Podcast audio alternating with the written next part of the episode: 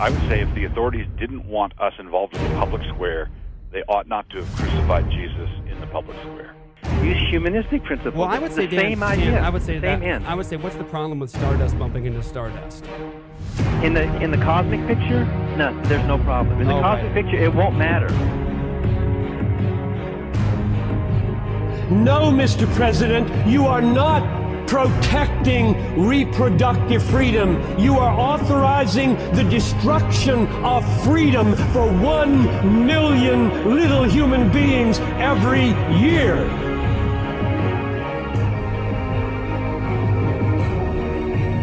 I'm sorry, my friends, but I am tired of seeing Jesus presented as a weak beggar. He is a powerful Savior, and the gospel is not a suggestion, it is a command.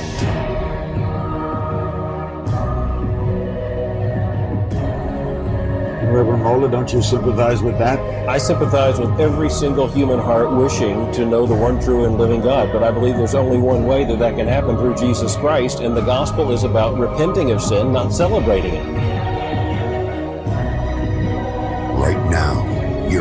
Threshold of an amazing adventure. We will explore the spiritual abyss. You have not experienced this before. You're gonna love it. But you are Nero, Lord, and all your commandments are true. Long have I known from your testimonies that you have founded them forever. Look on my affliction and deliver me, for I do not forget your law. Plead my cause and redeem me. Give me life according to your promise. Salvation is far from the wicked, for they do not seek your statutes. Great is your mercy, O Lord. Give me life according to your rules. Many are my persecutors and my adversaries, but I do not swerve from your testimonies. I look at the faithless with disgust because they do not keep your commands. Consider how I love your precepts. Give me life according to your steadfast love. Here it is. The sum of your word is truth, and every one of your righteous rules endures forever. Did you hear that? Forever. I did. You hear that? Forever. Every one. Every one. Hmm. It says, every one of your righteous rules endures forever. Everyone? Everyone. Welcome, everybody, to Apologia Radio. This is the gospel heard around the world. ApologiaStudios.com is where you guys can go to get more. You can get uh, hundreds, literally hundreds of radio shows, podcast episodes, everything from Apologia Radio to Sheologians with this one over here and Summer Jaeger. And you've got Provoked and you've got Cultish with Jeremiah and Andrew. Jeremiah's getting married this weekend. what? He's getting married. Right. Now that is a Christmas miracle. Yep. That's what we've been praying about for a long time. Long Even tried to hook you up with Jerry back in the day. It was we were trying to make it happen. It's been a long time coming. Yeah. It's been a long time coming. We've got stories. Sorry, I don't want to make, make it feel I don't know. awkward. I'm just Don't I'm wanna make waiting feel- to see how Joy's going to Yeah. respond to that. Not not awkward. It was probably what like 12, 11 years ago. Yeah, it's something. about 11 teen ago. Yeah, yeah. 11, 11 was- and some change. Yeah, 11 and some change. We were trying. We were just, you know, trying. We've been praying, and and I, I do want to say that Pastor Luke and I can take credit for a number of marriages. Uh, that have That's very taken true. place, and uh, this is one where I get to Well, say You did. I mean, we certainly, Cupid on this one. certainly the ones you officiate. Yeah. you can take credit Well, for. yeah, I mean, but this is one. What do I'm not, making that I'm not only connection, uh, officiating, but I'm actually the I'm the matchmaker. Yeah, that's I was what we're the, did you know about. that? Uh-uh. I was the matchmaker. Yeah, yeah. Oh. I sat down So with you them both. rec- you We I actually sat- do this quite often. We, it happens a lot because we, you know, a bunch of sad sap single Yeah. Christians will be like, "Oh, can't find anybody." If I, oh, I'm Jeremiah is in the thing. Is he here? He's in the chat. Oh, what's up, Jeremiah? Yeah, you know, just you know, you, we'll, we'll just be like, "Hey, why don't you take a look to your right?" yeah. Have you noticed? Sometimes it's have you noticed that cute, quiet girl over there? hey, she loves Jesus Yeah. and uh, she's cute and that's what you're looking for and she's right happen. over there. Yeah. And then they go, oh, that's actually a good idea. And next thing you know, like on Monday they're going on their first date. It's like, why? Why? Does this Well, take now so at our long? church, it's like if you just sit in on the opposite side, you of get the- pregnant. That's not what I was going to say, but We got a lot Someone's of babies gonna- coming. Someone's going to take that one out we, of we got lots of babies. What I'm saying is, is like, like, like at Apologia, there's babies everywhere, and babies being It's true. Babies on the way, babies here, lots of babies. You gotta be yeah, I think this 2023 Gotta be will have a wave. We're due for a wave. We are. of children. Especially after that sermon a few after my weeks ago. proverbs Oh, yeah. sermon, uh, we're expecting a big wave in August. Right. I have nine months from two week two weeks ago. uh, welcome everybody. So Maybe you should tell apologiastudios.com everyone is where you what that sermon was about. Yeah, so- well, or it- maybe just what proverb. yeah. Well, it was it was Proverbs. eh, just look it up in Apologia Studios thread here on YouTube. Not right now, but you know, go back to that later. It's uh, the title is "The Whore and Death," and um, I know really- you really- this is going. It really, it's- really covered a lot It's- in the well, sermon. The reason why I called it "The Whore and Death" is because that's that's literally a summary of what the whole section Agreed. sections say. So that's you know it wasn't necessarily trying to be provocative. It was just like that's that's a summary title of what we're talking about today. And uh, one of the ways you can well, if it you're expecting a wave of children next August, obviously August. you were being provocative in some way. yeah, well, I well, one of the points that God makes, and I love this. He makes the point about the harlot, the whore, and and you know people going to her go down to death in the chamber of death, and all these things.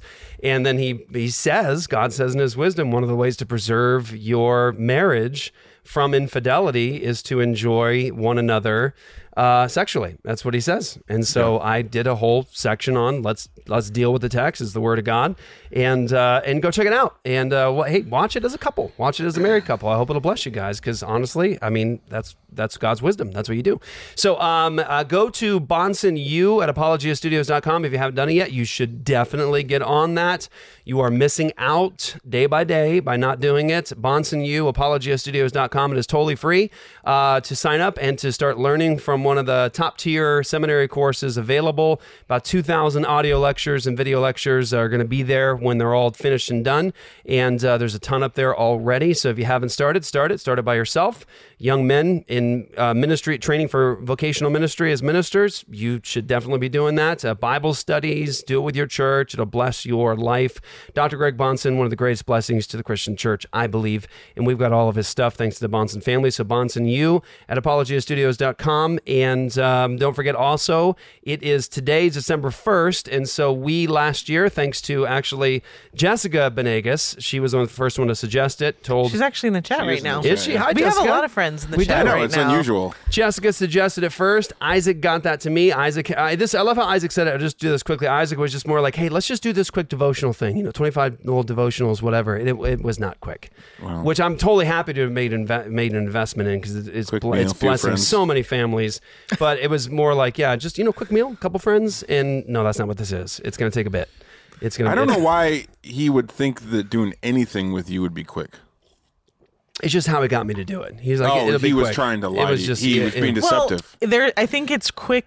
re- it's quick compared to like the industry standard. Yeah. Sometimes when you come in Oh, the studio, people are like, just real quick, real simple, and it's Yeah. like, so you mean compared to what other studios And, he- do? and he's Okay. chomping at the bit right now, trying to. He just trying not Oh, to yeah. say something. in the microphone. Like, here's oh yeah, oh yeah, Oh yeah. Can you hear me? Uh, yeah, I can hear you. You can hear me? Yeah, I can hear you. Yeah, I mean, the assumption is that we're going to operate, like Joyce said, like a, a professional studio. Yeah, So if we set a record time for. yeah. Cut your say- mic. Cut your mic. just, jo- just joking. So anyway, go right now. It's the first day of the Advent series. If it's an Apologia Studios, there's actually a playlist for it, so you can sit down by yourself. You can sit down with your family, your church, your friends. And uh, go through a daily Advent devotional. Um, it, I, we, we are so honored to be to have been able to do it, and uh, grateful that it's there as a resource, resource, reforce, reinforce your Christian faith. Yes, that's what I meant to say. No, re- resource for you and your family. And uh, the, the great thing about it, too, is that not only is it something you can do with your family and easy to click and do this devotional every day, all the way to Christmas, but you can also share this because within the whole series is just the gospel, the story of the gospel. What? I was see you guys looking- shaking your heads. Sometimes I look at Some Luke and I wait for I him to see the yeah. comment that I, know. just saw. I don't even know. Is that Carmen? Is that Carmen in there? What? Someone You'll needs to just ask for repentance. Oh, okay. Okay, why? Ask for repentance. Down at the bottom. Second. Repent. Say my name. Yeah, that, one. one? No. Yeah. mm. Yeah. Oh, Yeah, that's, that's the one. okay. Yeah. Oh, I see. Okay. What Anyways. a gem. That's got to be Carmen. What a gem. So, hey, listen, we're back. Thanksgiving was wonderful. I hope yours was wonderful as well. Uh, it is uh, Advent season, so we are thrilled here at Apologia because we love to celebrate the incarnation and the coming of Christ to save his people from their sins And so, again, check out the Advent series. Um, we're back, and we got an important episode today. We're talking about uh, theonomy, God's law, and uh, I open up today with Psalm 119. And so, we're going to be engaging a bit with actually a friend of ours. Um, she's been on a, on Cultish, I believe, Doreen Virtue, and Yeah. I was on uh, her program once uh, telling Augustine's story. So we love Doreen. Yeah, she's sweet. Uh, she's super sweet. She loves the Lord. We love her. Uh, but she did a show with uh, um, somebody that um, clearly was out of his element in terms of understanding God's law, the issue of theonomy. And uh, we're going to engage with it not just but there's so much stuff that comes across. We're like, hey, engage with this, do this, do this. we're like, it's just not going to be really valuable for the church. Like, what's what's the point? And uh, we try to we try our best to avoid any kind of uh, conflict and controversy between Christians that can be avoided. But when it comes to some doctrinal issues that actually, you know, have a dramatic effect on the church, our mission in the world, and just on rightly handling the word of God, and some issues like you, you do have to engage. And we think that this particular engagement is going to be a blessing to you. And this is this is an important element because I'm going to turn this over to Luke here in a second. But this is an important thing to talk about today as you guys are sort of gearing up to, to listen to this. It's important because the the witness of the church is um, not doing so well. I think we can agree with that in the West today. And um, there's there's a number of reasons for that. There's a number of reasons in terms of unfaithfulness, um, not solid preaching. It's the problems in the pulpit at the beginning, bad eschatologies, bad perspectives of the future, the role of the church, the role of government. But specifically, one of the core issues is the law of God. We have such a terrible, terrible perspective, an unbiblical and disconnected perspective of the law of God today in the church in the West that we are failing dramatically. And there are some very, very bad perspectives of the law of God in the minds and mouths of many professing believers. And so this is an important discussion to have because the inconsistencies on this issue abound.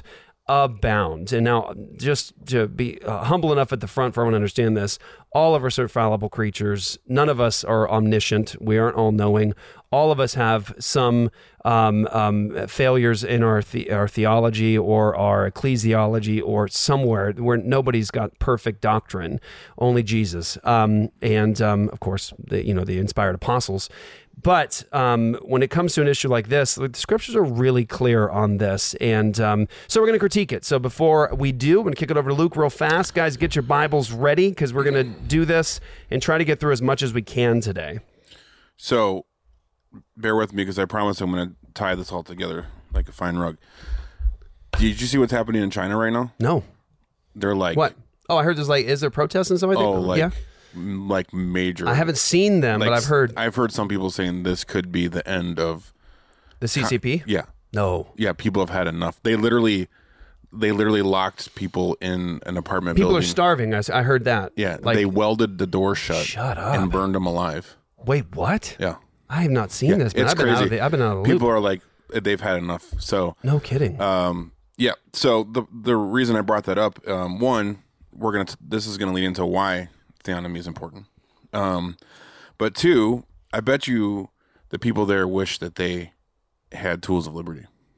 Ah, yes. See, I got a little nice little segue there. Tools Nice of Liberty. little segue. Very good. Uh, people that sell tools of liberty would be our friends, the Armored Republic. Um, and uh, just read this real quick: the famous first battles of the American War for Independence, which could be happening in China. China.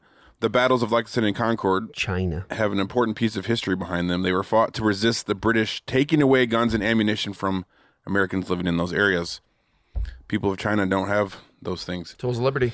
Firearms are the first and primary tool of liberty, but a growing number of free men are realizing that fire, firearms are only the beginning. The next most important tool of liberty is body armor, a defensive tool of liberty to match the offensive capabilities of guns. This is where America, or, uh, Armored Republic, America, America. This is where Armored Republic comes in. This is where America comes in. Armored Republic equips the freemen of America with the tools of liberty that are necessary to defend their God-given rights to honor, or to the honor of Christ the King. But we need your help. The Armored Republic is hiring for more good stewards in this time of massive growth. To join this mission, check out careers page at ar500armor.com. Need a job? Backslash careers. Contact Armored Republic. They're awesome. We love them. They've Yeah. been great. And uh, also want to thank our sponsors at uh, New St. Andrews Yeah. College in Moscow, Idaho. They're the they're the best. Love Send those your guys. kids there. That's right. And before- NSA.edu. Sorry. Yes, that one. .edu is important. um, I I didn't do this intentionally today, but the shirt I'm wearing, Moses, not Marx, is perfect. It's perfect for today. Uh, but you can find this shirt. I don't know during which camera. You can find this shirt at uh, shop.apologiastudios.com, left over from ReformCon, and it's Moses, awesome. not Marx. That was from a side comment I made on one of our shows, and you said that's our new shirt. Yep. Moses, And I love it. Not I love it. And that's you know it's key issue. I think it goes to very much a lot of what we're talking about today. In, in you know you're you're always going to have an ultimate in society. There's just no avoiding that. There's no avoiding an ultimate. There's no avoiding ultimate authority. And so you have today uh, radical leftists and you've got communists, literally communists and Marxists, who are trying to impose their system upon the world. And you see it in all the woke propaganda and the intersectionality and all the other stuff you see in the tactics and tools that they have for their dominion. And um, you see that going on all around us. And so they're because they're imposing their ultimate. Uh, for christians the ultimate is jesus. He's the king of kings and lord of lords the one with all authority in heaven and on earth today. Not coming to get it someday. He already has it. And so when we say moses not Marx what we're saying is if you got questions about morality if you've got questions about justice in society, then you need to look at Moses, not Marx. And why? Because Moses gives us the first five books of the Bible. Moses gives us the revelation of God. We have the Torah. We have the law of God. If you want to know what is just, righteous, holy, and true, you go to the Word of God. And so that brings us to this discussion. By the way, uh, I didn't even say hi to Joy yet today. That's the bear, I'm the ninja, and that's the girl. Hello. How are you? Doing good. Um, Did you get new glasses? I did not. Oh, they look different for some Um, reason. They, I, something happened to them because I also looked in the mirror this week and was like, these look different. So I don't know what that's about. it's kind of weird that That you just strange. confirmed it.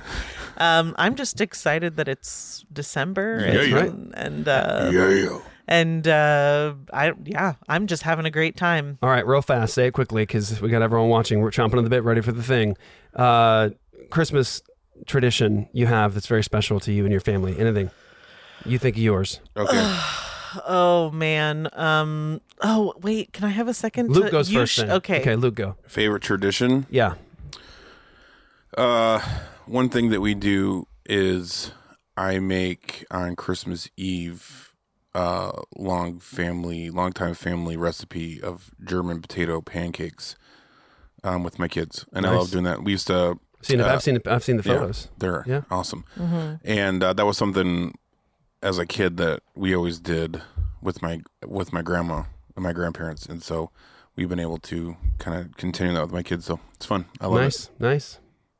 Well, I like I like the um I guess the typical ones of like jammies.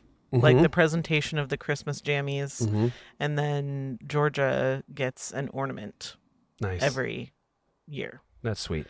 So, um and it just kind of has you know, you get to like think about what's representative of of my kid this year. That's nice. So, um how about you? You guys are like we I think full of I feel I feel like some traditions take a second take to time to establish. Yeah, no and sometimes you try something and you're like, nobody really liked this. Right.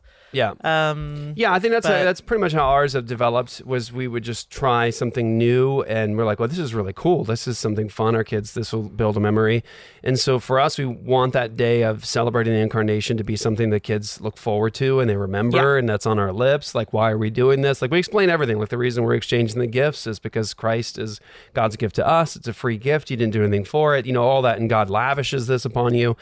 Um, for us, it, Christmas Eve, obviously, we, we do all our special foods and we watch all the Christmas movies and all that stuff. But when the kids go to bed, we read, of course, the account of Jesus' birth in Scripture, and then we pray. We thank God. Kids go to bed. They usually sleep in exactly the same rooms that night, like because we have Yeah. so much to do, and so they sort of pile up a sleepover in one room. And even when they're older, they're still doing that kind of a thing. Um, and uh, we just basically change the entire house. Like we just have like. I mean, hundreds of lights. We like install stuff. Like we go to bed at like two, three in the morning because we're just like up all night, like making this into it's a like spectacle. you know the the portion of the animated Grinch when mm-hmm. they have all the crazy decoration, like Right. that whole little montage of Yeah. them, like just they just have like things laying on the ground and whatever. Yeah. that's you. Yeah, That's you and so yeah, that's what we do. We we like we, we we create light trails from the doors to the tree, and we create a candy trail where we literally put candy out all the way to the tree from their door, um, and then we put lights everywhere. We put special stuff up, so when they walk out, they went to bed with it looking one way. They can walk out in the morning, and it's completely different. We're playing Elvis Presley's "If Every Day Were Like Christmas" when they walk out, and mm. you know it's just this very special moment, and and that's that's what we do just to make that day something memorable. With you know we're we're really thinking about the coming of Christ, and we're doing all these special little traditions and symbols to point the family to that amazing truth of God becoming a man. So I don't I don't have a super large family yet, but there is a tradition I'm hopeful to implement, um, which is basically where you turn on the Electric Light Parade song, and then you make a train, and the whole family like goes and picks everyone up at their room, Oh, that's- and then oh, they add cool. on to the back of the train. that's actually really cool. Nah, but that's, you know, that's really fun. We live in a small apartment, and there's just So, three of us. So how's that gonna work out? It's a little train, Yes. but hey, the train will get longer and longer. All right, so here we go, guys. So this question of, oh, but I'll just jump right into it because we're going to have to do so much response Yeah, to this. Let's just get right to this it. This might so be a long show. yeah, uh, but hopefully a blessing. Like I said, we try to be very careful what we choose to interact with, especially when we're interacting with other believers. Um, and um, you know, let me just say, make one comment as I hit play here. Um, the title of the show today is "Refuting an Embarrassing Critique of God's Law." Before we did that, I asked Luke, "Is you think this is a good title?" And um, we agreed. In refuting an embarrassing critique of God's law of theonomy, um, that's that's what this was. I mean that with all due respect to my brother and sister here who did this, uh, but this was an embarrassing critique. And I wanted to say at the front because we're going to get to a lot of response here. Um, it's embarrassing because now this has been put down as a public record. So when I say embarrassing, what I mean is is if you make an error in private, that's one thing, right? Right. Um, it's an embarrassment, but it's it's still a private a private error. Um, said something wrong, said something false about something. You know, that's that's that's a private you know error. But when you do this publicly and you pontificate and you uh, pretend to have authority to be able to teach on something or explain something, and you clearly are out of your element because you literally are saying things about a system and people who believe it that is not true, it becomes an embarrassing critique because now this is public. In other words, you've you've now left a public record of um, ignorance. Now I'm going to say ignorance and not lying, even though this brother says that he's studied this and he's read books on it and everything else. Um, but I'm still going to say ignorant because you know it's either ignorance or lying um, because you know and you're contradicting what people have said, so you're lying about it, or you're just truly ignorant, you don't understand, and you never have really read any books on theonomy. Here's here's what I would say at the front. I get the feeling, and uh, I my understanding is that the brother who tries to give a critique here has never actually read a book on theonomy by a theonomist. Yeah, I agree. And the reason why, and I say that, by the way, there's lots of people trying to make critiques of theonomy, and you hear me saying that a lot. Like, I don't think this guy's read a book on it. And the reason I say that is because the literature is like very, very, very clear and consistent on some of these things.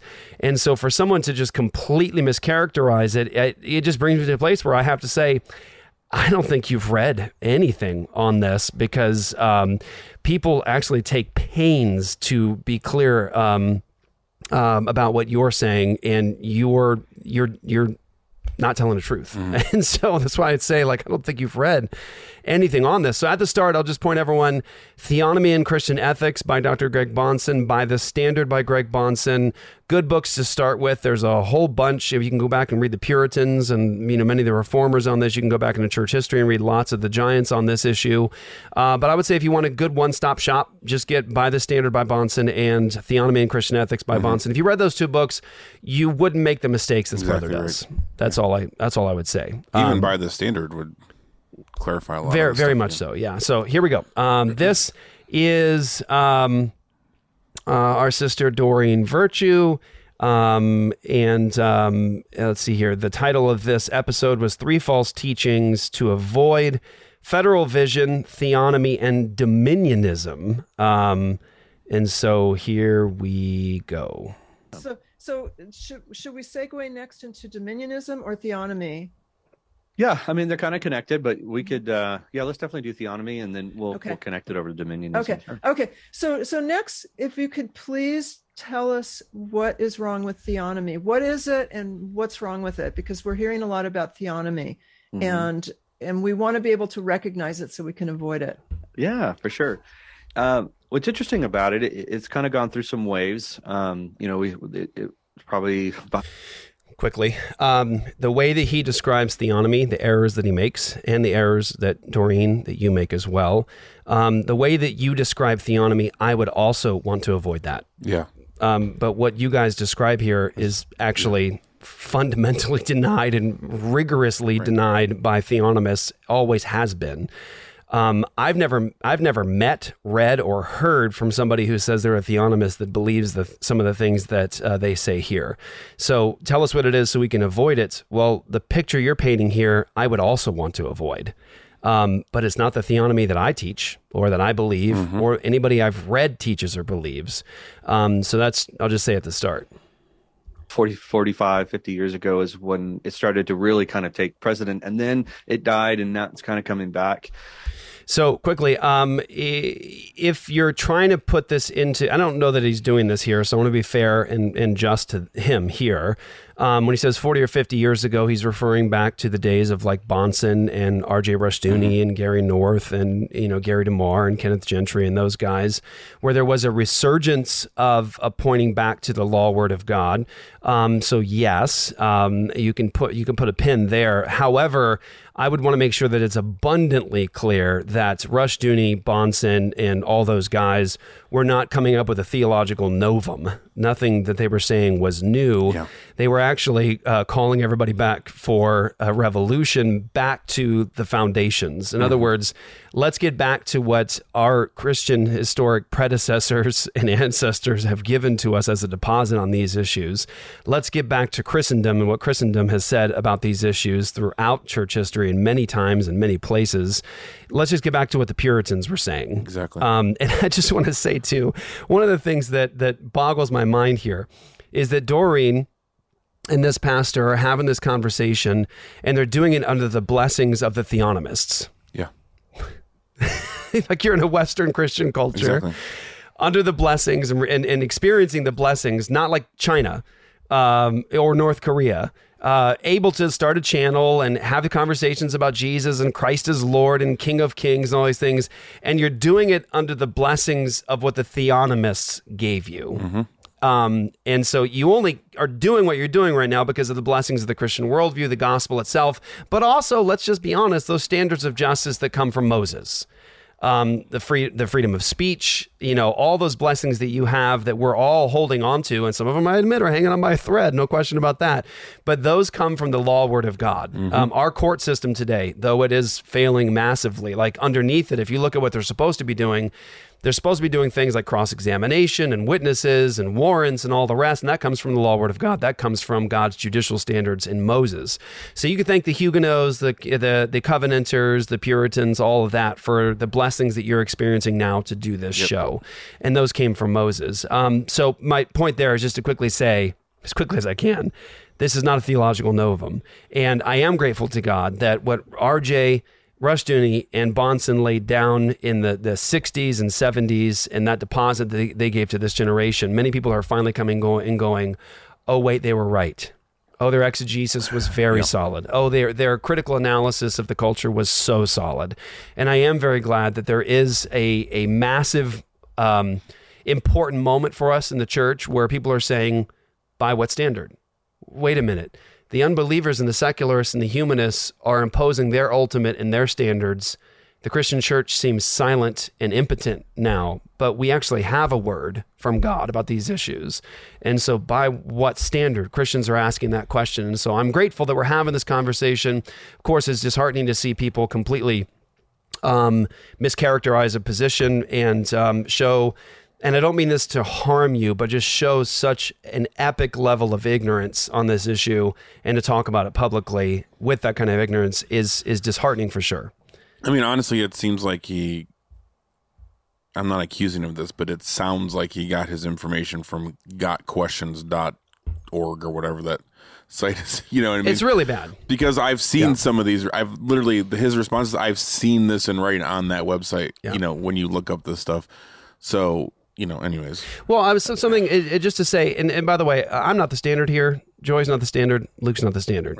But I just want to say, one of the things is, that has blessed us is is being able to admit our own ignorance. What I mean by that is that people will message us all the time. Joy Joy sees more messages to us than anybody ever has, and um, Thank- I felt thank you, pray, Joy. pray pray for her because it's You sometimes made you made someone really mad at the Bahnsen conference. I'm just gonna go. Ahead I and did? let you know. really when you when you I think you said something bad you word, didn't you? you were like you you were telling a story about when you realized that Greg Bahnsen was a Presbyterian and Oh. you said dang it Dang and you it. said that in a Presbyterian church. Dang it, dang it. He didn't appreciate Oh, your it's, joke. It's, it's called an exclamation. he didn't appreciate Uh, it. excla- exclamatory remark. Okay, so um, Sorry to so- derail. no, no, it's okay. Um, but one of the things that's been a blessing to us is be, to be able to, and this is important for this conversation right here, brothers and sisters, because when I say this was embarrassing, when I say this was ignorance, um, one of the things that has blessed us is when people message us and they say, "Hey, Jeff, can you do something on this this here?" Or if I'm having a conversation publicly with someone and says, "Hey, you know, could you tell me about this?" If I don't know, and if I can't faithfully represent that side and really express to you what they believe and be able to interact with it, I'm not going to try to teach you. Teachers Yeah. incur and teachers incur the stricter judgment according to God.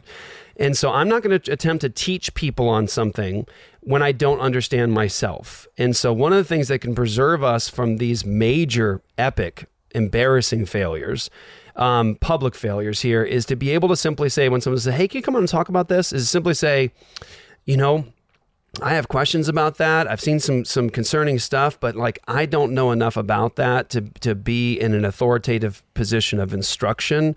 I can't instruct God's people on that because I just don't know. Um, and one of the things I respect greatly about pastors is like they'll be in a section of scripture teaching through the Bible, and they get to a section and they simply say, "I'm not ready to preach on this yet." Yeah.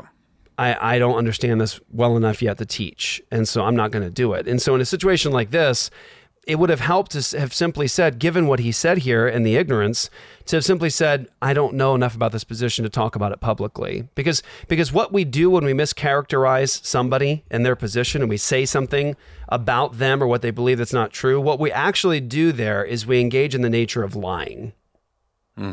Right? I mean, ignorance is one thing, yes, but when you say they believe this, this Yeah. is what their system Right, is, exactly. you're actually engaging in a nature of lying. Would here's the question you ask yourself: Would God do that?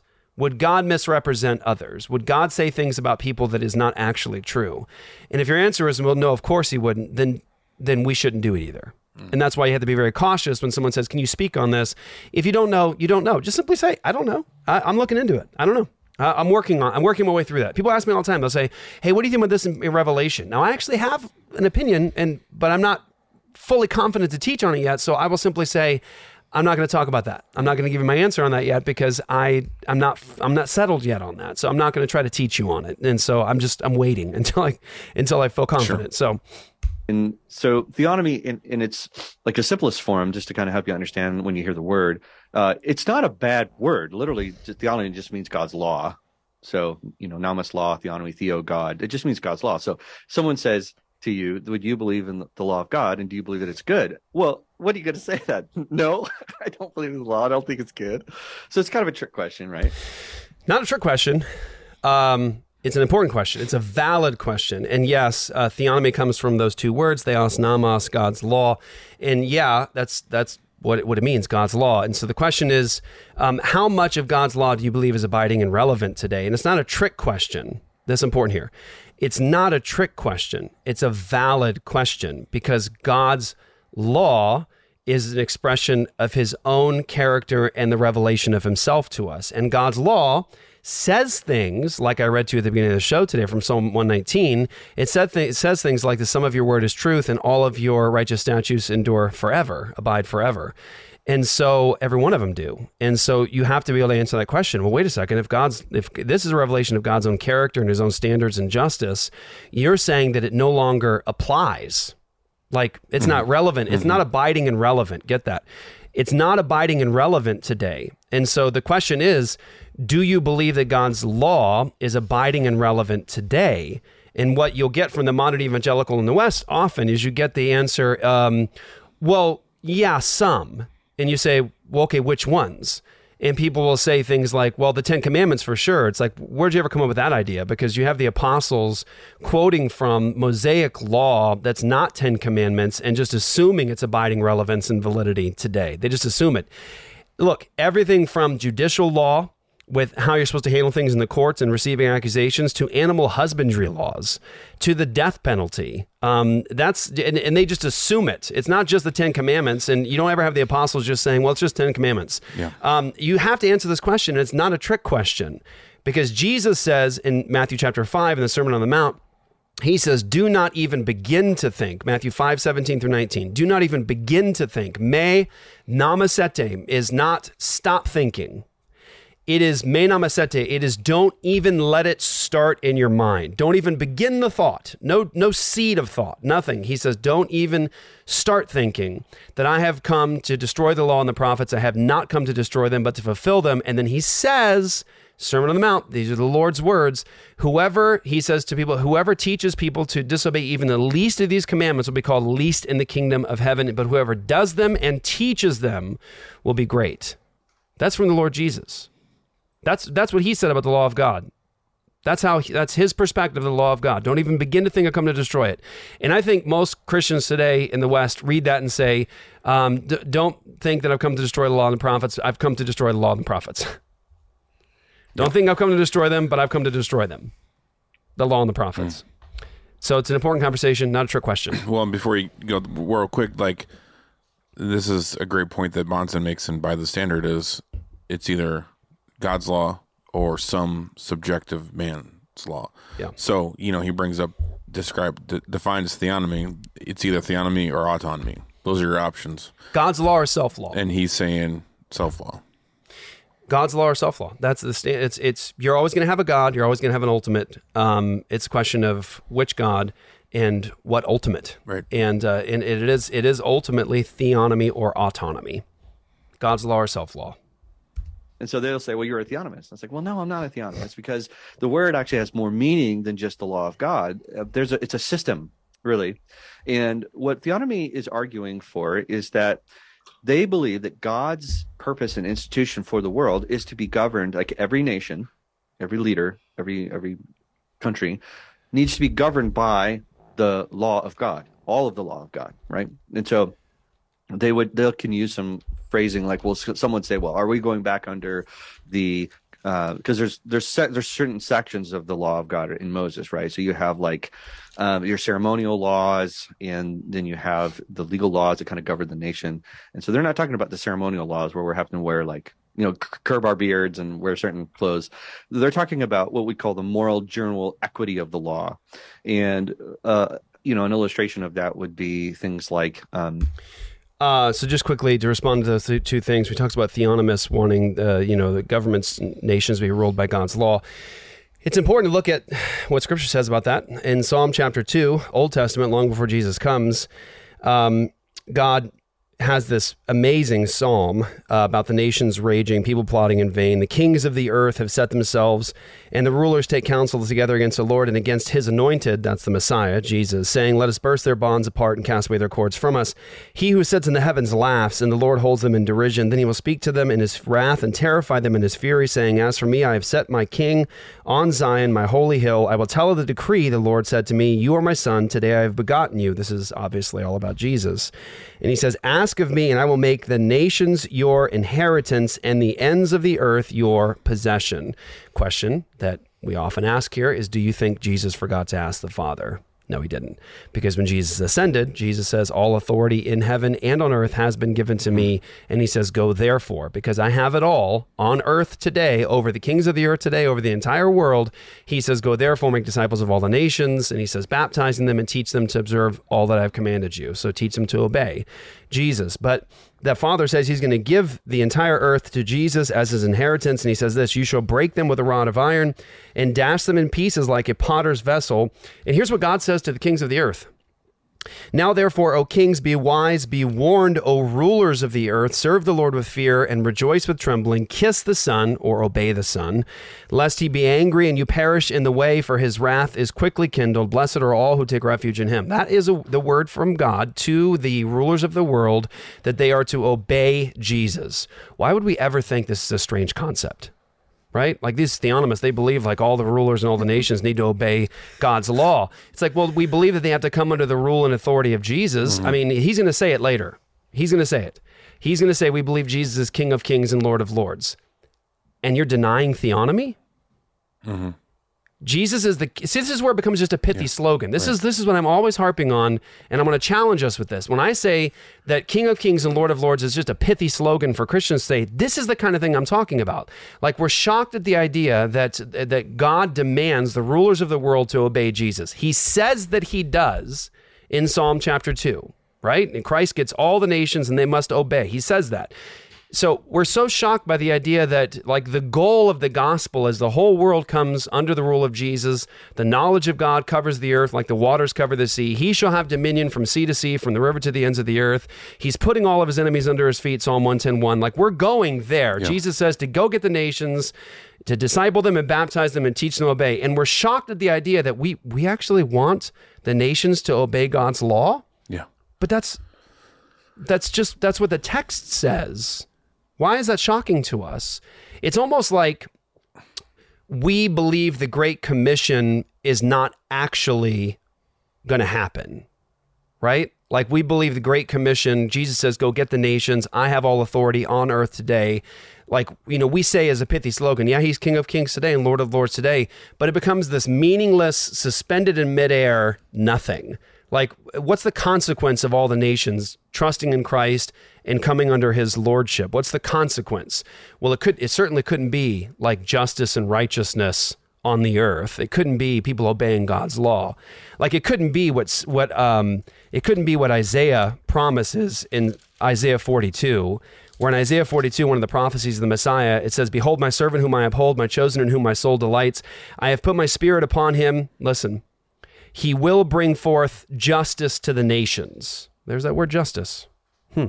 Has God told us what justice is anywhere in the Bible? I think so. Yes, he has. He will not cry aloud. No, he will bring forth justice to the nations. He will not cry aloud or lift up his voice or make it heard in the streets. A bruised reed he will not break, and a faintly burning wick he will not quench. That, give, by the way, goes to the nature of his rule. It's not like Kim Jong Un. It's not like the CCP. It's not a top-down power thing where it's right, like thrown down. He is this humble savior and it says this he will not grow he will faithfully bring forth justice he will not grow faint or be discouraged till he has established justice in the earth and oh no oh no oh no it says and the coastlands wait for his torah Uh-oh. his law where did we ever get the idea that the nations are going to come under Jesus' rule and that the law of God was going to be a constituent element of that salvific kingdom? People get saved, their hearts are transformed, they then love God's law, Ezekiel 36, heart of stone to a heart of flesh, Jeremiah 31, 31. Now the law of God is put within the hearts of his people. It's written there now. They long to do God's law, they long to obey his statutes the text says that one of the blessings of the kingdom of God is salvation and justice in God's law. Read Isaiah chapter 2, same prophet. Isaiah 2 says the nations are going to come up to God's mountain. He's going to draw them up. And it says the Torah, the law of God, is going to go forth from the people of God. So the Bible has a perspective of the kingdom and rule of Jesus that's not just saving people for heaven, but it's also establishing justice and righteousness on the earth. And if you ask the question, by what standard is that justice? Well, God's already answered that. He's already given us his revelation. God's told us what his law is. And it says in Psalm 119 that every one of his righteous statutes is forever. so the question is really, is God's law abiding and relevant today in the new covenant? That's what we have to answer. Yeah, and I was just gonna say it's hard to it's gonna be hard to respond to this succinctly because he's kind of all over the place, and and as he goes, there's more layers. It, get, it gets worse, yeah. But um, I think the answer, the question you're asking, the question why, like, well, it's this is why eschatology matters Yeah. because what we find out towards the end is that he's two kingdom. He doesn't believe that Christ is ruling and reigning right now. He doesn't believe we're in Christ's kingdom, so that um, he can say Christ is Lord of Lords or King of Kings and Lord of Lords, but now and not yet is what he would probably say. So like And he means now, not really. yeah, exactly. So, so he's still waiting for you know Christ to come and establish His kingdom. So were- he's looking at this completely differently. You know, he said all the stuff we're saying, which we can clearly demonstrate from Scripture. We're in that time. He's looking at it as if we're not there yet. it's gonna in the come. future. It's in Exactly. the future, yeah. And um, yeah, so it's. Uh, um, I'll I'll stop there because I don't want to. There's so much more. There's- yeah, it's I- coming. I will just say that he actually has a pretty good understanding of the threefold law.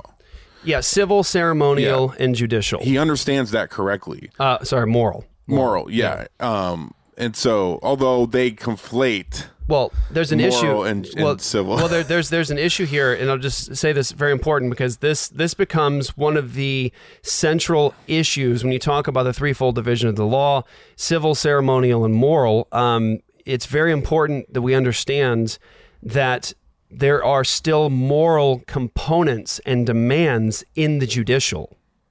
That's very important. yeah, it's yeah. Because people love to cast off God's Yeah, we'll judicial get law and they'll say, well, that was just for Israel, theocratic kingdom, and Israel. And it's like, well, wait a second. God actually specifies that the reason for those standards of justice is because that's what justice is. God's concerned with property rights, God's concerned with victims' rights. And so when God gives uh, judicial law, it's because that's the righteous and just standard. That's moral. So, just quickly, so we all catch this.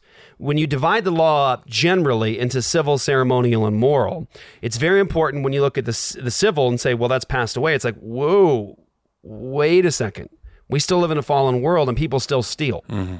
We still live in a fallen world and people are still raping. We still live in a fallen world where people are um, abusing people's property rights. And so the question is is by what standard today do you respond to that? Do you just say, "Oh, we're saved now and so we have no concern for our neighbor and victims." We we won't concern ourselves with victims' rights. Like if somebody's raped as a Christian church, we won't have an answer. Right? We won't really have an answer of what's just. Well, God had an answer. Hmm. He actually said what to do. Like, here's how you preserve the victim. Here's how you establish justice. Like, it, it, here's here's I think the most obvious way we can see that there are moral components to God's judicial law. Very very important here.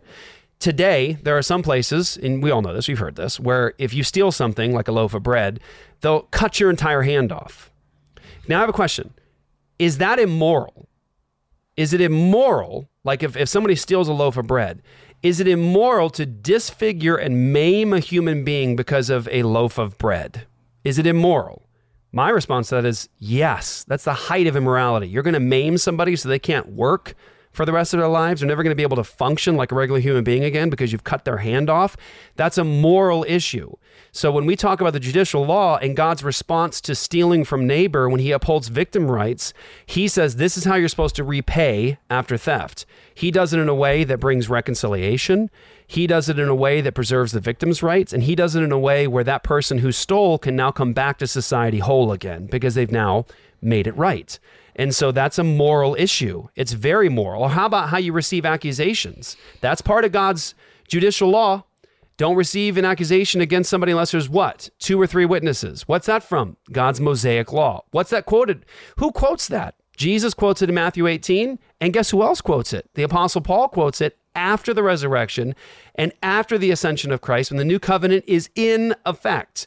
He says, Don't receive any accusation against an elder unless on the basis of two to three witnesses. Where's he getting that from? He's getting that from the Mosaic mm-hmm. legislation. He gets that from Moses. And where's that from? That's judicial.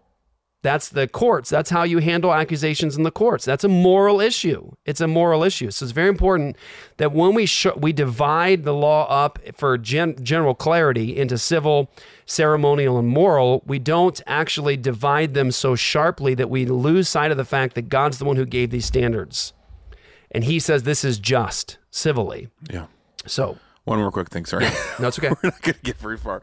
Um, this is just important, just kind of an overarching theme that's important to, to point out here at the beginning. But um, Colossians 1 says that Christ came to reconcile all things to himself.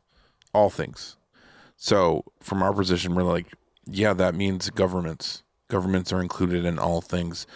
Um, and I think as you know, I know growing up in a dispensational premill church, like you know, we we become as Christians, we you know, we we only be cons- we only be, become only concerned with salvation for for the individual, you know. But then in First John, it says that uh, Christ came to destroy the works of Satan. right, like that was his purpose was to destroy the works of Satan. Um, that You know what's a work of Satan? Marxism. Yeah. You know what's a work of Satan? China. Injustice in the courts. Yeah. Exactly. Those are all Oh, works yeah. of Satan. Oh, yeah. Yeah. Like when a guy gets on death row, falsely accused without biblical standards of evidence, and he gets executed as an innocent man because Right. they did not follow God's standards. That's evil. Mm-hmm. That's of the devil. That is injustice. And so Christians have to be concerned because it's a love for neighbor issue. Like if, if you want to say that we can just do this willy nilly and just do it uh, as autonomy and say we just make up these these standards along the way, well then you're abandoning God's own revelation of what is just to do in that situation. And so people get hurt. If you love your neighbor, you'll love the law of God. And I'm going to get to that in a second because something is said here in a moment. I'm going to make sure we correct it. So Israel it was it was uh, against the law, it was against Scripture to um, not have a fence on your rooftop, and the reason was is that it's really hot uh, in Israel, and so they go up on the rooftops to you know get cooled off, and um, your neighbor could fall off your roof, and that and that was uh, irresponsible of you, and so there was a law that you had to have.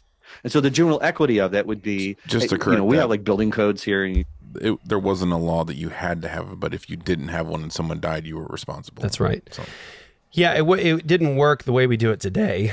Um, t- back, it, it was the the law is is love your neighbor and preserve human life. Like that's the. this was amazing to me when someone says like I don't want theonomy today. It's like, so you don't want the love for neighbor principle and preservation of human life Yeah. principle because that's what the law of God and that's what it's wrapped around. And uh, but yeah, that's, what Luke is saying is exactly right. Um, the the command was to put the parapet on the roof of your house to protect people from falling off and hurting themselves. And so, if you did not have the parapet there, if you ignored God's standard there and His principle there of preservation of human life, if somebody fell off, you'd be held accountable, right? And so, question: Do we want that today? Yeah, yeah. People that have pools in their backyards first thing I did when I bought my house. or deep wells. You know, you don't want kids falling in. What's what's the goal? You preserve human life. You do what you can to protect and preserve human life. And so, yeah, I agree. Pastor Luke gets a house. He's got a pool. The first thing he does is he wants to say, "I know God has spoken to this. Preserve human life." Luke's built, Luke builds a fence around his pool to protect innocent human life.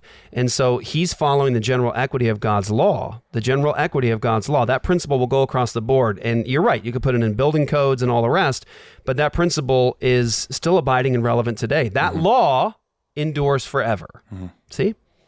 in the United States to kind of keep it safe, right, and protected.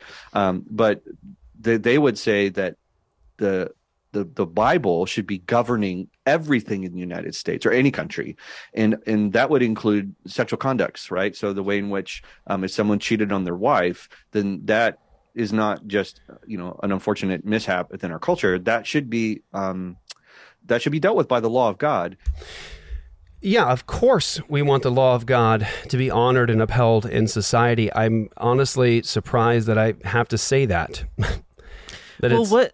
Necessary I mean, maybe I'll just wait for him to finish his Well, and- and, sentence before I go on. But I do think that I think that men that cheat on their wives should be punished punished for that. Amen. I do. Well, no, I do really actually think that. Let's you and I engage this conversation because this is very important. So let's go ahead and do it now. Mhm. So, um, when when when this pastor says, um, you know, they believe that the law of God should govern society and the standard should be there for even things like sexual conduct, brother, that's happening today with the secularists.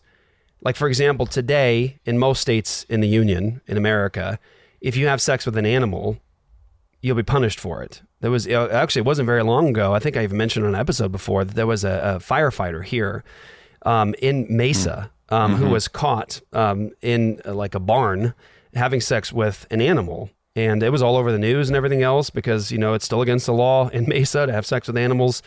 And by the way, where's that come from? Comes from the law right, of God. right. If that Um, wasn't ever an arbitrary standard that let- someone was just like, "Oh, that's wrong." Let's just say this: it's not illegal everywhere, um, but uh, we still have uh, we still have sexual crimes in this nation. So, for example, in other words, it th- this is an unavoidable thing. There's still because we're all in the image of God, things that are sexual no-nos. Now, as a secularist continue to rule and continue to im- impose their ultimate, um, those sexual no-nos will get less and less. But consider this well, for a they're based off of their own standard Autonomy. or some sort of idea of what's best for society. Right. Or, So for right now in in America, uh, pedophilia is still a crime. You'll you'll go to jail for it, right? I don't know how much longer. Rape is still a crime in America. You'll Mhm. you'll go to jail for it. not for very long. Right. But But uh, having sex with animals in, in many places is still a crime, and you'll go to jail for it. So, in other words, this problem of uh, um, will will we address sexual crimes is something. It's a conversation that's happening today, and the question that has to be asked here is by what standard do you mm-hmm. define something as a sexual crime? Mm-hmm. Because this is very important. It wasn't very long ago in this very nation where you had public service announcements about homosexuality and the sin and crime of homosexuality. Homosexuality on the books today in some states, homosexuality is still considered a crime. It all, of course, comes from a Christian worldview and the biblical standards and all those things. But the point is, is that you have things that are considered sexual crimes. So, in a nation that turns to Jesus, the question is, by what standard will they define something as a sexual crime? That's the that's the question. Right. And so you can't say willy nilly. Well, I like over here these standards, like having sex with animals. Like that's that should clearly still be a crime. uh, obviously, gross. God says that it is, so I definitely want that there. Or how about rape? Yeah, God says rape is a sexual crime. We want that. But then this is where the real test comes. What about the rest? What about adultery? What about what about adultery, heterosexual adultery? What about homosexuality? And the question is is by what standard will you address that? How will you address it? So we can't do this as like the boogeyman. And uh, by the way, we should be offended. And I'm not saying you're doing this, but we should be offended by the boogeyman, where we. August, come here, come here. You can come in. Hey, buddy. My my son just uh, he walked in here. He came wandering around with his sweet little eyes. Come here. I'm doing my show. I'm doing my show. He thinks what I do for work is make juice because we have a juicer here. So he's like, "Oh, now he's going to work. Is he making juice? Come here." he thinks you work at Whole funny thing Foods is, at the juice bar. Christine's actually the one that makes all the juice. Yeah. yeah. Christine makes the juice. Hi, August. Hi. How's it going? What's up, dude? Hi. Oh, this morning we were watching the Advent. We were watching the Advent Mhm. series as a family, and um, he's sitting there with us, and he's like acting like he's not paying attention, but I'm talking on the Advent thing, and um, I said, you know, A- God created Adam and then Eve, and Eve's my granddaughter's Oh, name. yeah. Eve's my granddaughter's name, and so he says, he goes, Mom. Why is that man my dad saying Eve? He goes, That man, my dad. There's a lot to figure out for him in a moment like that. Very so, like, you're here with me, but also there. All right. All right, let's onward and let's go. And how the law of God deals with it, which you know, in adultery in Israel would that would be death. So same thing for things. That was the farthest end, yes, was was death. But you can see instances. We can have this conversation later, not to get too far afield. Uh, but David, king of Israel, um, he didn't get the death penalty. homosexuality. So to defend theonomist, because I would want someone to defend me, because like for instance, you know, I'm I'm a I'm a Baptist pastor, but not all Baptists say the same things, right? Sure, So- absolutely. So, it's like if someone says all Baptists believe this, I'm like, I don't. you know, so not all theonomists are going to agree on my definition. All theonomists are going to agree that the law of God should govern. Sorry, should govern um, all nations. The application. That's true. yeah, I guess I'm just still. the- Maybe this just. maybe all this speaks to is how much of a theonomist I am. But I'm just like, why wouldn't you want someone who cheated on their wife to be punished? Should no? Because the Well, we question: dissolve- it- Should it be a crime for a man or woman to commit adultery? Should that be considered a sexual crime? And if you Yes. ask, if you answer by what standard, God said, yeah, God not only says that that's a crime, but he also says that rape's a crime. He also says that, of course, uh, he he says, uh, um, of, of course, you would put in there molestation and all, all the rest of that kind of sexual abuse, and sex with animals is a crime. But yeah, why are we why are we saying, God, I know you said this is a crime, but we don't think it should be a crime. Well, there's, the, I think that what it dissolves into is pra- a lot of pragmatism, which is like we, especially now, we don't live in a.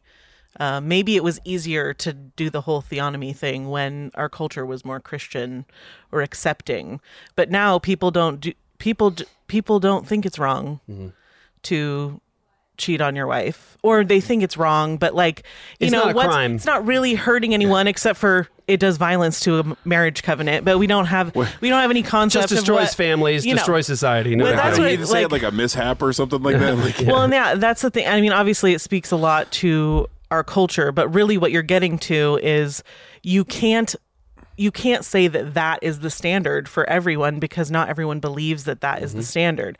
If I don't believe that cheating is wrong, then cheating shouldn't be wrong, and mm-hmm. and then that means we have to change the law in this pragmatic way to work for our society. Mm-hmm. Whereas I I just would say uh, what we need to do is make that our culture's standard. well, God says is just. Right. He says is righteous. He says is holy. Right. And true. Right. And and and um And he created it. He's the one that says yeah, that it's right. righteous It's and true.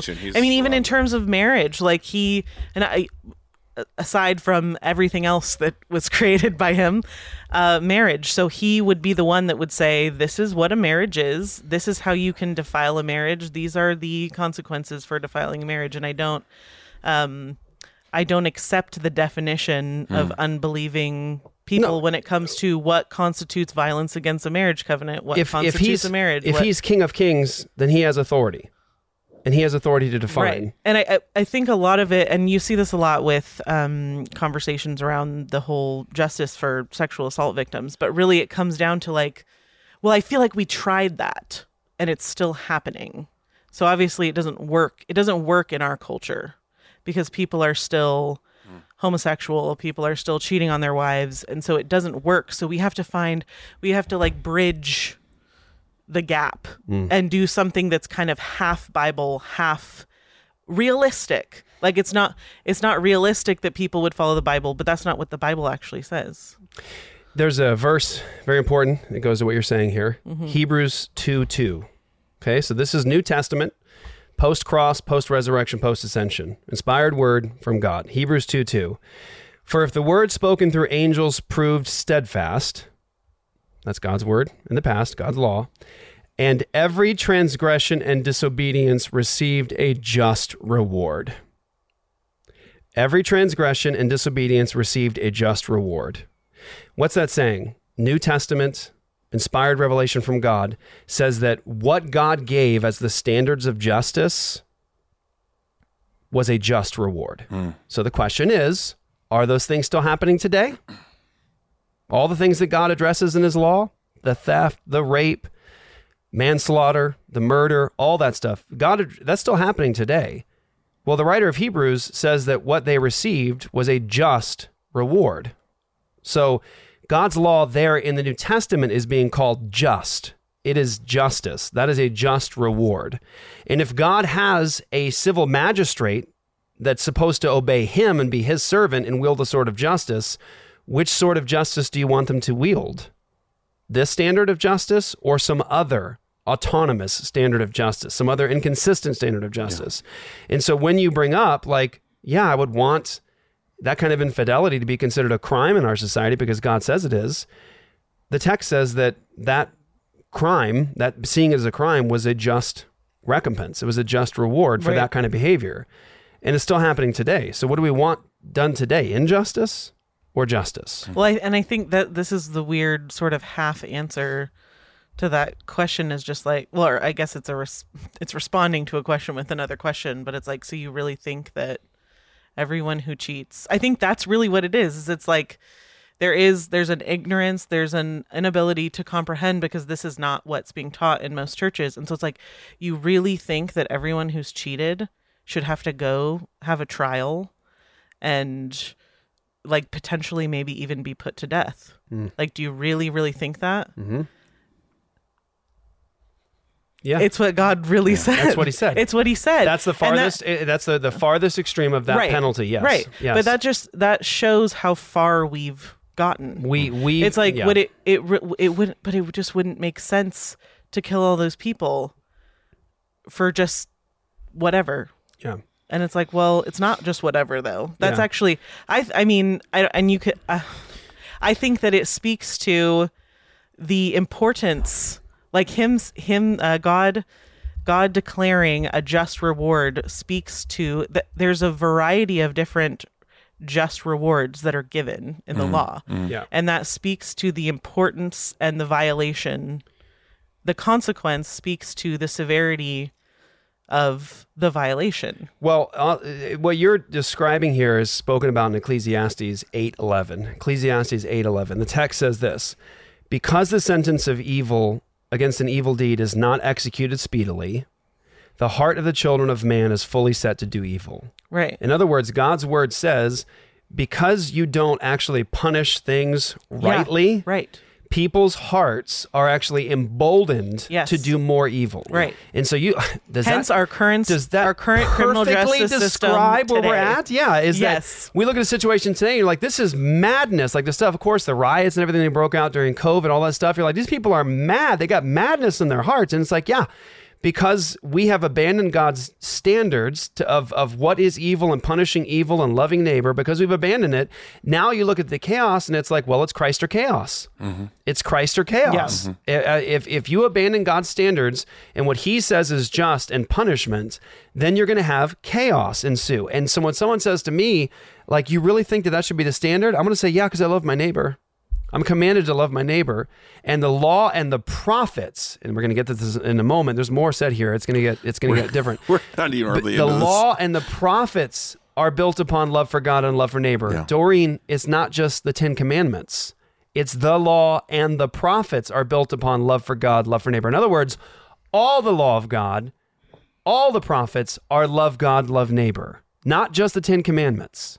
That means that God's judicial standard about adultery, about rape, about slavery, all those things is about loving God and loving neighbor. All of them. So if you believe that we should love God and love neighbor, you just give me the entire law of God because the Lord of glory said that all the law and the prophets are built upon love for God and love for neighbor. So remove God's judicial standards and you're removing the standard for loving God and loving neighbor. Very important. Well, I was just going to say, hey, where there's no prophetic vision, the people cast off restraint, but blessed is he who keeps the law. Very important. Uh, reference? That would be Proverbs twenty nine eighteen. There you go. So that's true of all theonomists. So that that part is true. Like we could say all Baptists believe in the Bible. Sure, we agree with that. So all theonomists believe that the law of God should be governing. Now, at what level and what laws they disagree on, and what punishment. So some would say absolutely it needs to be held down all the way down to stoning. So if you're caught in adultery, you need to be stoned. If you're homosexual, you need to be stoned. Some would say that um, it there needs to be punishment, and that ne- it, it is of death because it, it's a death punishment kind of a situation. So that's and, and um, there, it's very complicated, and there's a lot more to it. But the the general idea of it is is that like the argument is when it says in Matthew 28, go into all the world and make disciples, right? Mhm. And then they say teaching the nations all things, and that all things would include all, all things that I've I've taught you. Mhm. That would mean the law. So they would say the gospel, right? Jesus saves you, and then you're now going to be governed by the law, which you know both of us who are Christians and anyone who's a Christian, um, the law doesn't go away once you're a believer. Right. It just changes the way in which you interact with it, right? Mhm. So the law before was you if you want to earn God's uh, favor, then perfectly obey the law. James right. James says if you uh, fail in one area of the law, you fail in all areas of the law. So no one's ever tried to do that because if you do, you're going to fail. I'm sorry, that was really bad. The law was never given so that people could earn God's favor. Yeah. There was never a time in redemptive history where God gave the law as a means of salvation or earning his favor. That was that was never true.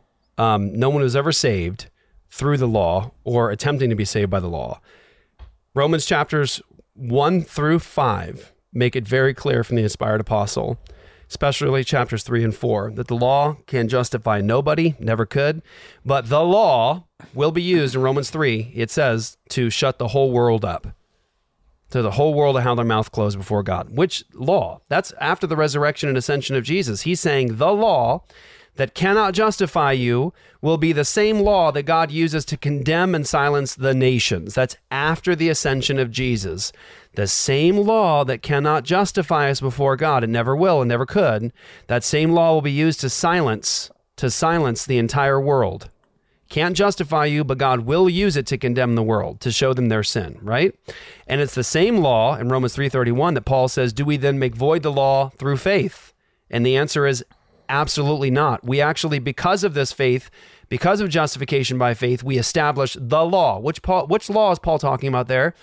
The same law that can't could never justify you is the same law that Christians now uphold and establish. It can't justify you. God will use it to condemn the world. And now Christians uphold the law. Which law? The same law that cannot justify you is the law that Christians do not void, but now we actually establish. That's what the text says.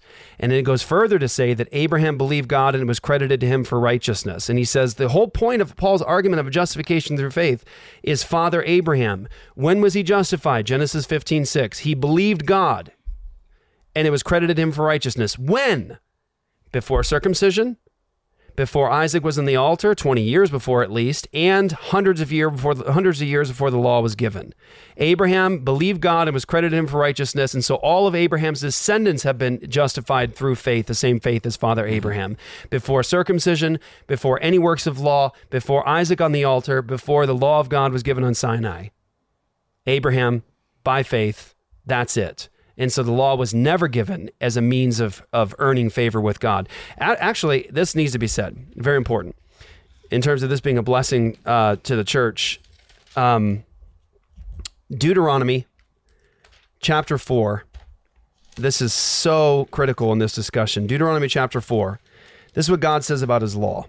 He says, when he gives his law, he says something very different about it than most evangelicals in the West will believe today. Deuteronomy 4, verse 1 And now, O Israel, listen to the statutes and the rules that I'm teaching you and do them, that you may live and go in and take possession of the land that the Lord that the Lord, the God of your fathers, is giving you. You shall not add to the word that I command you, nor take away from it, that you may keep the commandments of the Lord your God that I commanded you.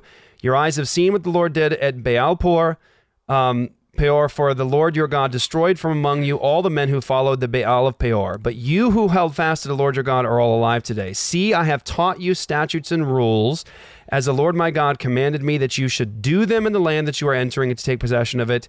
Here's what he says Keep them and do them, for that will be your wisdom and your understanding in the sight of the peoples, who, when they hear all these statutes, will say, Surely this great nation is a wise and understanding people.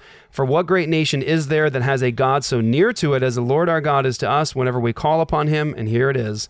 And what great nation is there that has statutes and rules so righteous as all this law that I set before you today? You see, what's often said about the law of God by evangelicals in the West today is to say, like, oh, that law stuff, like, we're not under that anymore. Like, that's just harsh, really awful law. That's all done. Like, we're just in this place of grace now. Um, here's what the Bible teaches it was always grace, it was always faith. And the law of God, yes, exposes your sin, it silences you, but also, guess what? God says, this is your wisdom and understanding on the side of the peoples. And they're going to say, man, that is righteous that is just. Like the nations are supposed to pour into Israel, going, This is a place that has statutes and rules so righteous. Mm-hmm. We don't talk about the law of God like that. We talk about it as this awful thing in the past, and thank God we're out from under that. And that thing was just only condemning and only harsh, all those things. That's not what God says.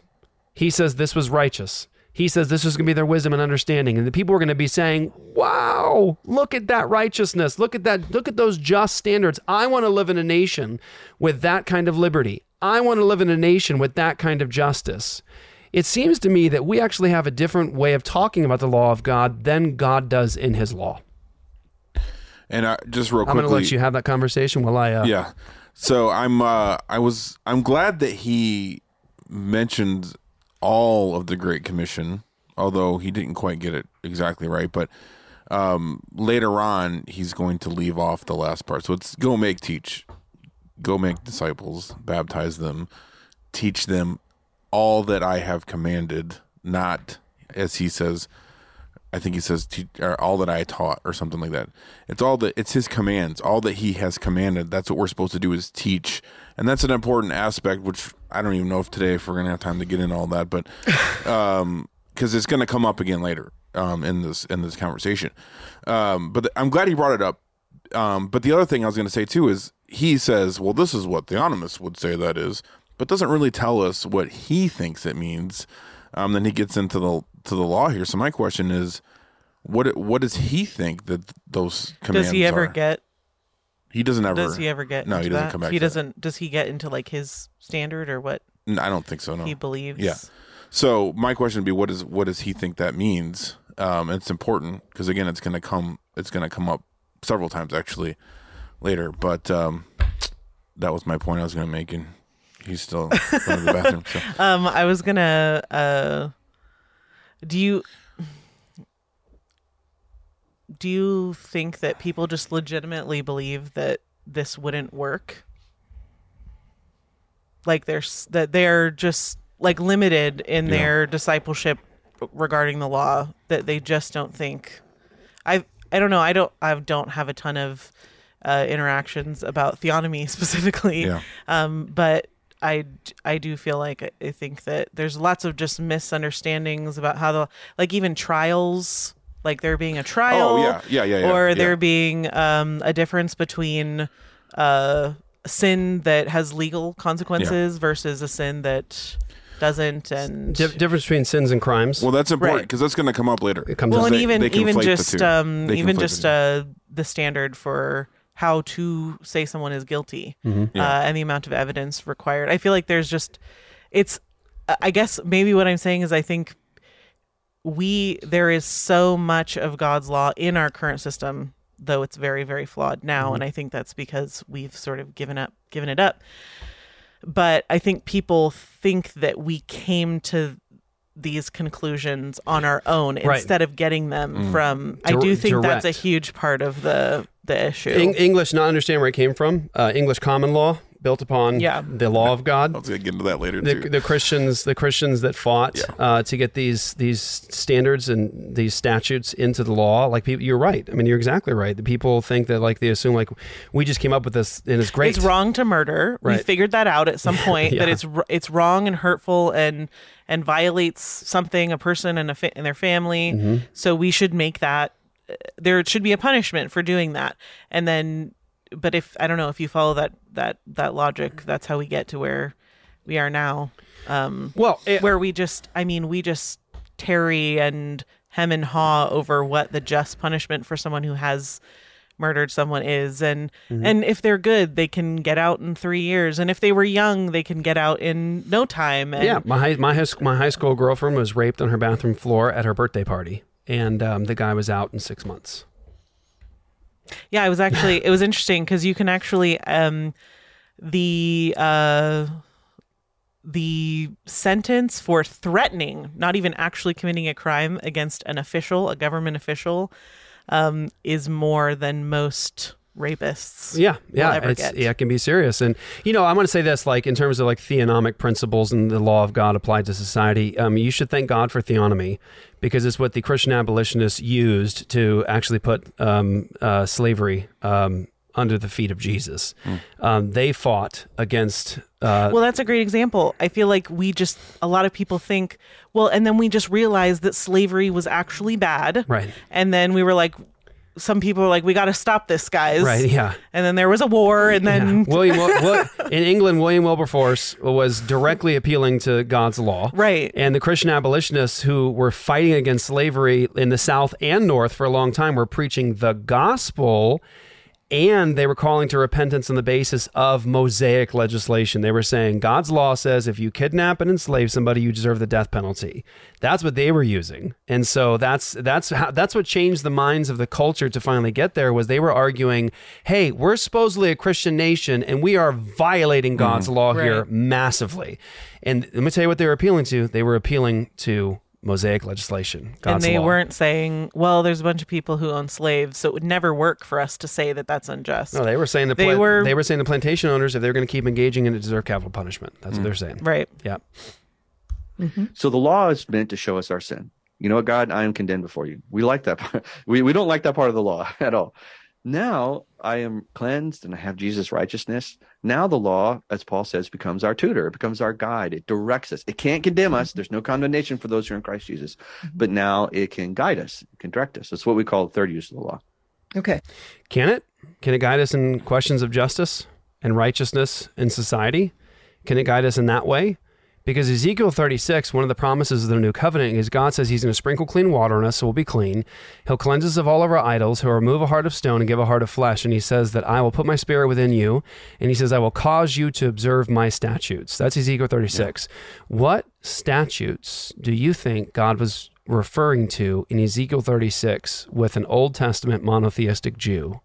He says, I'll put my spirit within you and I will cause you to observe my statutes. It actually sounds like Jeremiah 31 31. It actually sounds like Isaiah chapter 2. It actually sounds like Isaiah 42, where God promises that the law is a constituent element of the new covenant itself. It's just in a new way where we have the Spirit of God indwelling us. It's on our hearts. We desire, we long for this. But yeah, but which which Torah, which law is going to go forth from the people of God, do you think, mm-hmm. in the new covenant?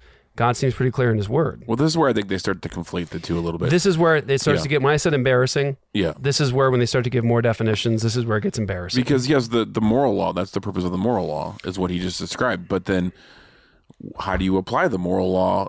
You know, where But are the it- across consequences? across the board, Exactly. Yeah, And- and- because yeah. yeah, the judi- because you're right. The Yeah. judicial law actually is telling you how to love your neighbor. This is the proper way to love your neighbor when there's a crime. So there is moral law around inside of the judicial law, like how you're to love your neighbor. Yeah. So. So, we we Go have the we have the Ten Commandments that are still for today. Jesus was very clear that love Yep. God and love your neighbor. All of the Ten Commandments hang on those two. This is a big one. Yeah.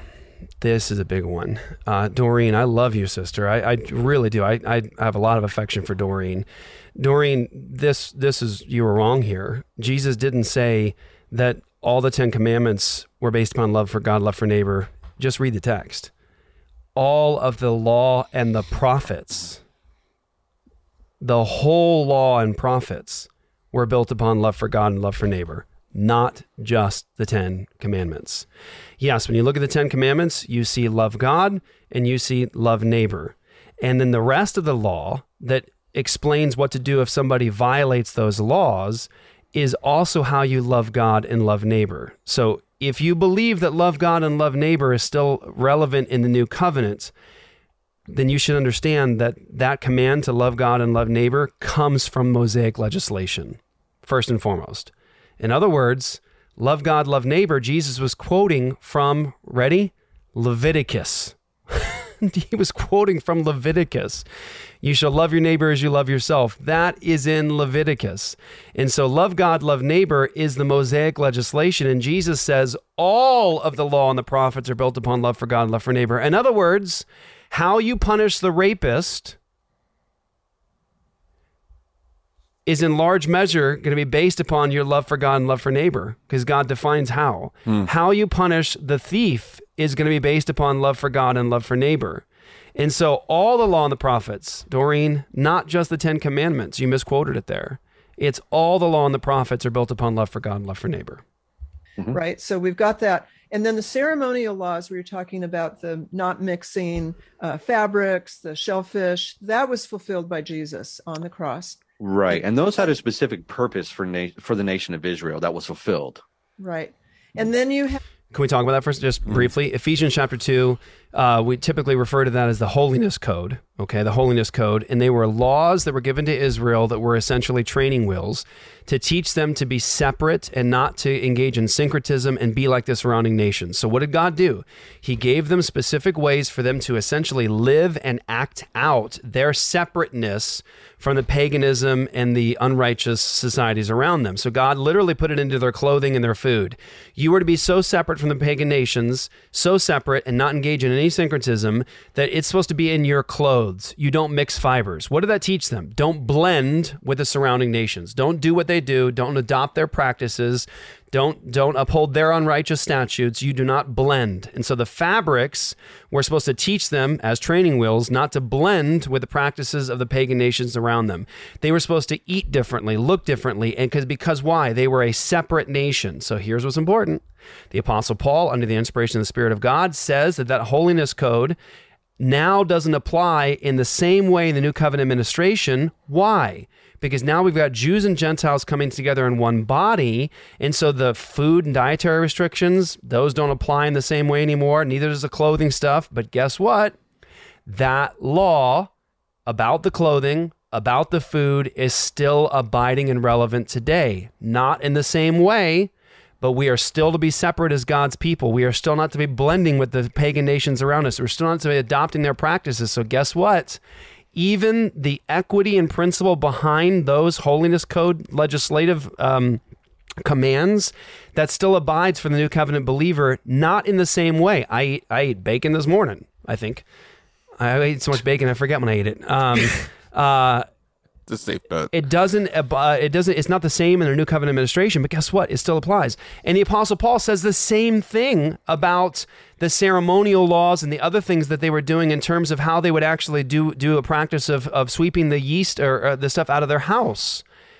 You're not to celebrate it in the same way but it's still abiding and relevant because we're to purge ourselves of all that sin and all that malice and all that stuff out of our lives. It's still an abiding law. It's not done in the same way in the New Covenant administration, but the law still abides. And guess what else still, still abides? Um, we don't have a temple anymore. We don't have a priest anymore. We don't have yearly Day of Atonements anymore. We don't have any of those things anymore. But guess what? We still have a temple. We still have a high priest. We still have a sacrifice. Guess what? Uh, we're not practicing blood atonement anymore today. We're not rehearsing it every year. But guess what? Blood atonement is still abiding and relevant in the new covenant. It's just a once for all sacrifice. Without the shedding of blood, there is no remission of sins, and that's true for the new covenant. But it was still a it's a once for all sacrifice. So when someone's like, "Yeah, we just don't do this stuff anymore," it's like, "Yeah, it's not the same way anymore." But every bit of that is still abiding and relevant in a new covenant. It's just not in the same in this administration. We still have a temple. We still have a high priest. We still have a sacrifice. We still have blood atonement. We still have to be separate from the surrounding nations. All of God's law and His righteous statutes endure forever. It doesn't mean that all of them are done in the same way, but God hasn't tossed his law aside. Like, yeah, I revealed that to you. Yeah, that mattered to me. And, and yeah, that was just. But in the new covenant, it's ollie ollie oxen free. It's just every man for himself. You can just do whatever you please. Whatever Well- you feel like. Well, those all pointed to Christ, right? And so when Christ says in Matthew, I "Did I come to abolish the law, but to fulfill it?"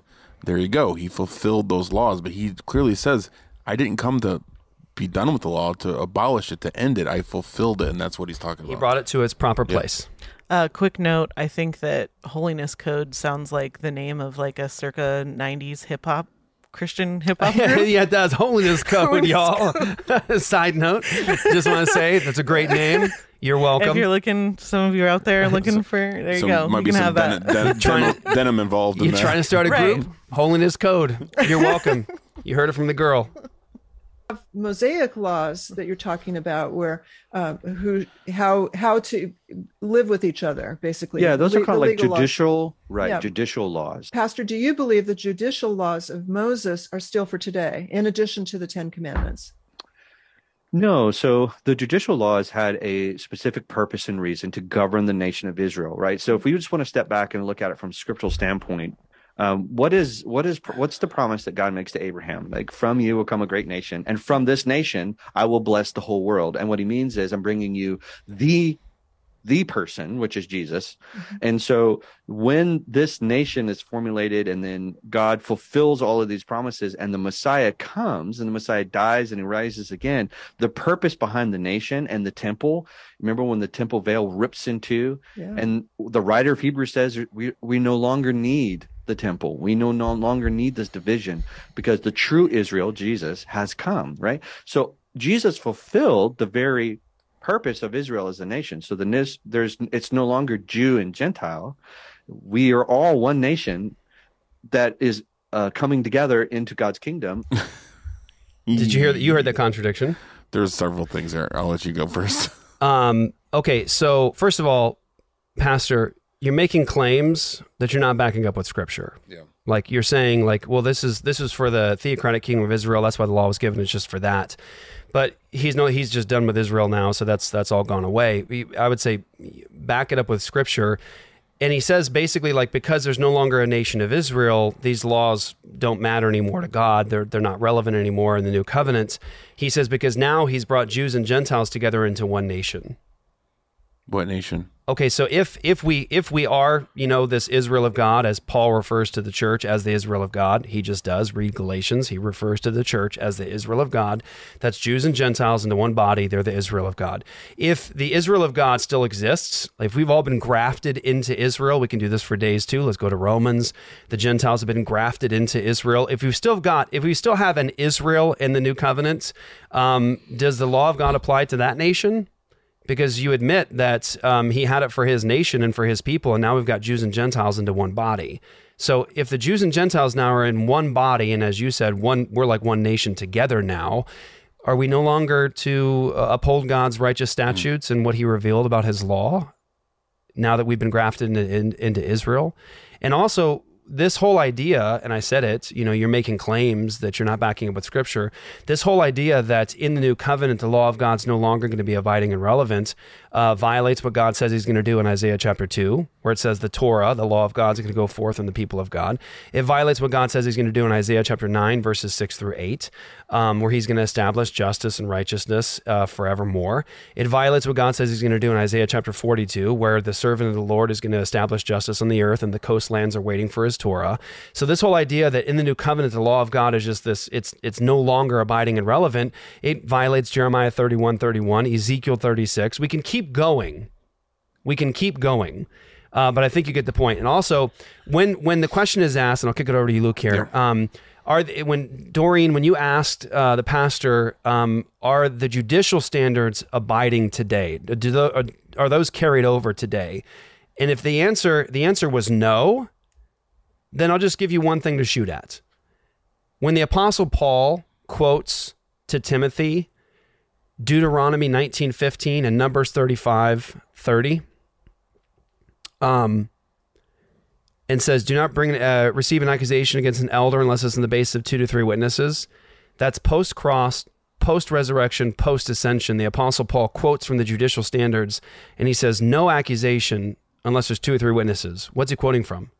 God's judicial law. That was law for the courts in receiving accusations. So apparently, the Apostle Paul didn't agree with the division that Doreen, you, and the pastor are making here, where you're like, the judicial standards are all gone now, those are all irrelevant.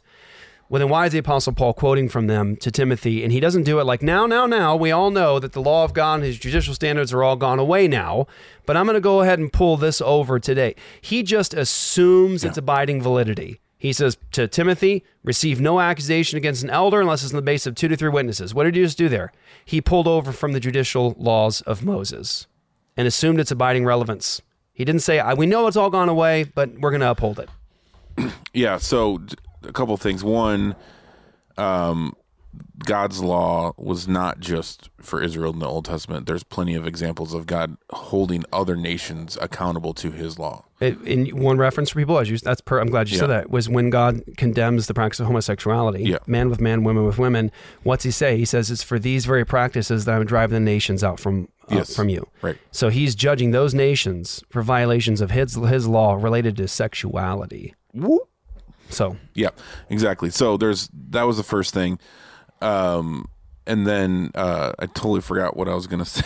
I just lost. Oh, wait, Sorry, I have a that's fine, question. I have a question while Go you. ahead. I have a question while you think of your while you get Yeah. back on track. Do ultimately, so ultimately, we don't really find out what he believes. Does he believe that the Ten Commandments are still abiding, or I believe so. he does. Yeah. And Doreen does. Okay. Yeah. Well, so I guess I just uh, for some reason it's just clicking now, but it's interesting. I'm wonder. I don't know what he was trying to say when he mentioned infidelity earlier, because adultery is definitely a ten part of Right. the Ten Commandments. So Right. So is it a crime?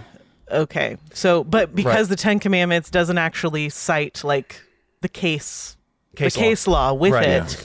we just so It's like s- the, it's- the law is literally just a list of 10 things that you shouldn't do and and we have to acknowledge the fact that the New Testament pulls more over than the Ten Commandments.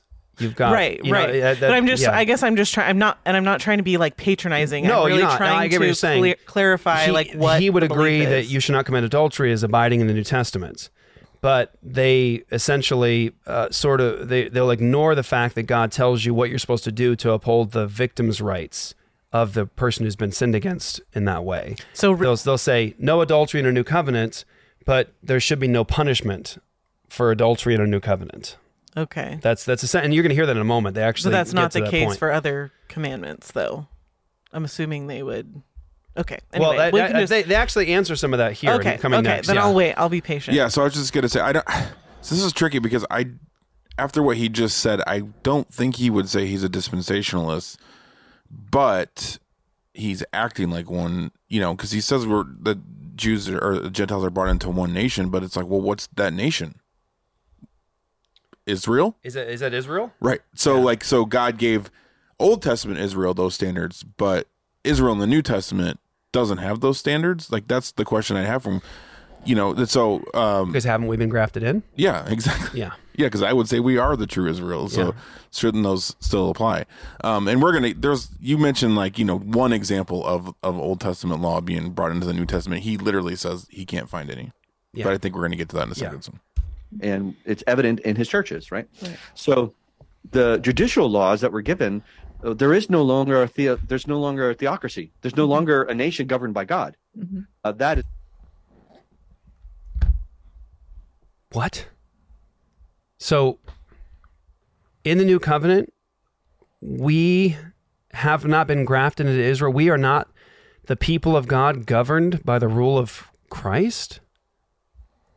Are we not, as God's people, under his rule?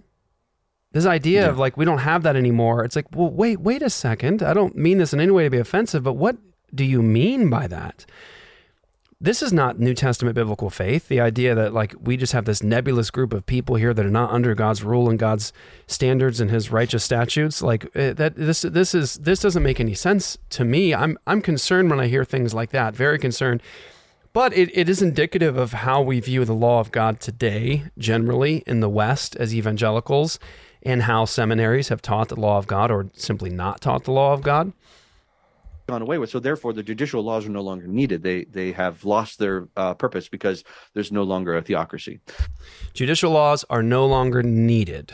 Okay. So when God says in Deuteronomy, Deuteronomy chapter 4 that he's giving these laws to them to be their wisdom and understanding in the sight of the peoples, and the people were supposed to say, uh, uh, righteous statutes, so righteous as this, that's no longer needed today. And we no longer need God's standards of justice today. So people aren't stealing today. People aren't raping Right, today. exactly. People aren't murdering today. People aren't violating their neighbors today. Uh, people aren't committing adultery today. Um, people aren't lying today and perjuring themselves today. Uh, people aren't doing that anymore today. We don't need those standards anymore. Uh, we don't need them in the church. Um, you know, again, we, we talked about this. This the the command in Deuteronomy, the judicial command about witnesses, is something the Apostle Paul and Jesus apply in the New Testament itself. Um, so this whole idea, like we don't need those things anymore, is is is very concerning to me. Yeah, if someone stole his car, he wouldn't be like, "Well, we don't need those judicial laws." He'd want recompense. Well, and then it comes this question: By what standard? By what standard will you do it? Yeah. You know. So yeah, we do need judicial law still. Yeah. But but the moral law, so the Ten Commandments, um, Jesus did reinstitute those, and and those are um, those are to still be uh, adhered to by uh, believers. Because Jesus did reinstitute those. Where? There's the challenge. Jesus did reinstitute those.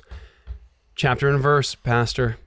Chapter and verse where we see Jesus saying, All the rest have gone away, as you're saying, but I'm going to reinstitute these. That's nowhere in the New Testament. What you do see in the New Testament is Jesus expressly saying, Me do not even begin to think that I come to destroy the law, destroy the law and the prophets. I have not come to destroy them, but to fulfill them. If anyone teaches anyone to uh, disobey even the least of these commands, it would be called least in the kingdom of heaven. But whoever does them and teaches them would be called great. What you do see in the New Testament is that Jesus and the apostles just simply assume the abiding validity of the law of God from judicial standards to animal husbandry laws. I mean, to the death penalty in the New Testament. And um, we'll keep going so you can see that. They do reflect the nature of God, right? To steal, not to steal, not to covet another person's things, and not to murder, um, to bear false witness, uh, to serve the Lord. All, all of those are still valuable to us. Those didn't go away. Those are uh, part of the nature of who God is and the Right. way in which we reflect Him.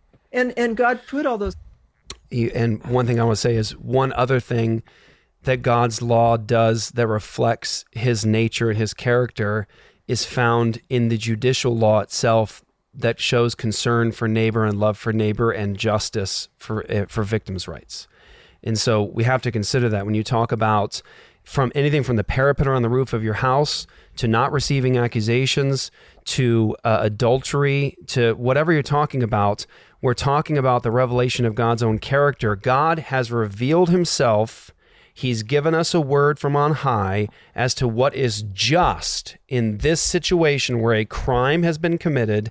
This is the just response.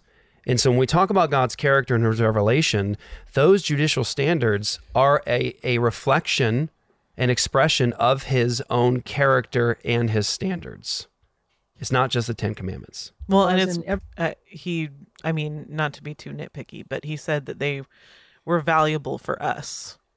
But I think that there, I think there's some confusion about. Um. You were just you were just touching on it, but just like it's that whole sort of pragmatism thing. Like we can we pres- he preserved this moral law because that's what will be good for the world to continue. The world won't keep going if everyone kills each other, you know.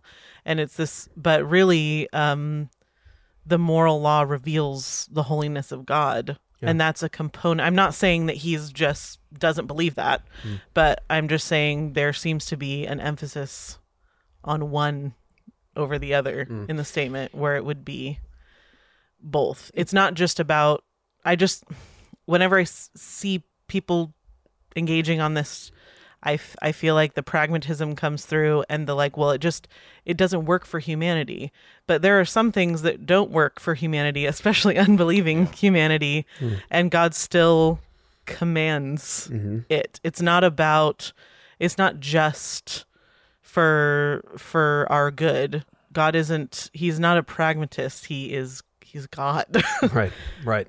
That's right. Everybody's hearts, believer right. and unbeliever.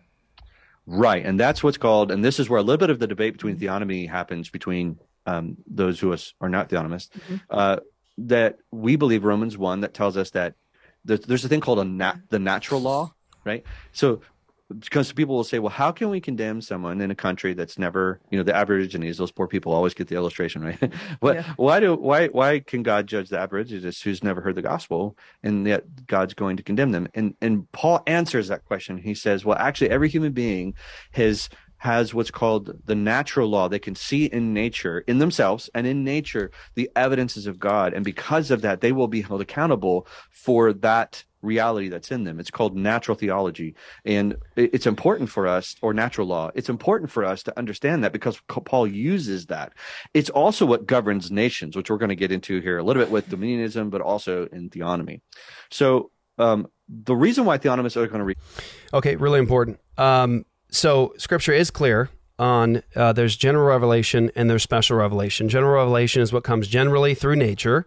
Uh, we talk about natural theology and natural law coming through, and then there's special revelation that is literally word from God on high. Special revelation that is His scripture, words from His prophets, and um, and so th- these two books that God gives general revelation and special revelation, these two books can't contradict one another. And he's going to say soon here that theonomists deny natural um, revelation or natural uh, law. Uh, I don't know any theonomist who's ever denied uh, natural theology or natural revelation or natural law. Uh, what we say is is that natural law, natural general revelation, is inefficient when you're dealing with human sin because the rebel will always rebel against God and the revelation that he gives. That's also in Romans 1. It says they suppress the truth in unrighteousness. So even the general revelation that gets through with clarity, so as Paul says, they are left anapologetos without a reasoned defense.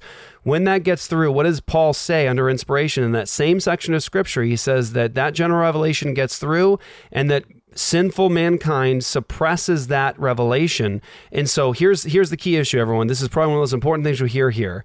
Um, there is general revelation and natural law. And then there is special revelation, right? These are two books from God. Here's what's important here. Ready? These books don't contradict each, each other. Pause and think about that for a moment because it's one of the most important elements. General revelation and natural law and special revelation cannot contradict one another because they're both from the same God. So if you say that the nations are just ruled by natural law and they know God's standards because God says he gives it to them, yeah, it also says that he, they suppress it in unrighteousness. And how do I know? Ready? How do we all know that the unbelievers ruling our nation today are not listening to the natural law within them? Because they are exchanging the truth of God for a lie and they are saying that men with men, women with women is totally fine. How do you and I know that that is sinful and wrong? It says they've got that general revelation, it says they defy it. And the way that I know that they are defying general revelation and natural theology, natural law, is because of special revelation. Mm-hmm. General revelation gets through but is suppressed. So, yeah, natural law is within the image bearer, but they suppress that law and they do according to their own devices. And how do I know they're they're sinning against natural law that's been given to them? Because I have special revelation. Those two books from God can't contradict one another. And you can't say, well, nations are just going to be ruled by natural law and general revelation. Yeah, they sin against that. And how do I know they're sinning against it? Because the general revelation they they say is getting through clearly is being suppressed because special revelation says this is sin and this is what is just. So, very important. Yeah. Do we have Uh, we had to just bounce somebody? Oh see you no, guys- the the uh, tattoos came up again. Oh, People aren't okay. listening to anything we're saying. Um, nah, go ahead. Keep there's going. there's just so much I can say. to No, that, there's but- more coming now. Yeah, I know. Reject something like natural law is they don't believe that that is sufficient to govern humanity and to govern nations, and that the law, the actual written law, the um, spirit inspired law, needs to be what's used. And so, uh, I'll give you an example of why this breaks down. and There's a problem. because again this is so critical because those two books delivered to hum- mankind general revelation and special revelation are from the same god he gives humanity both general and special and so you know that sinful, rebellious mankind suppresses the truth and unrighteousness, and so they will not be guided or listen to general revelation or natural law ultimately because they're suppressing the truth and unrighteousness. That's what Romans 1 also says.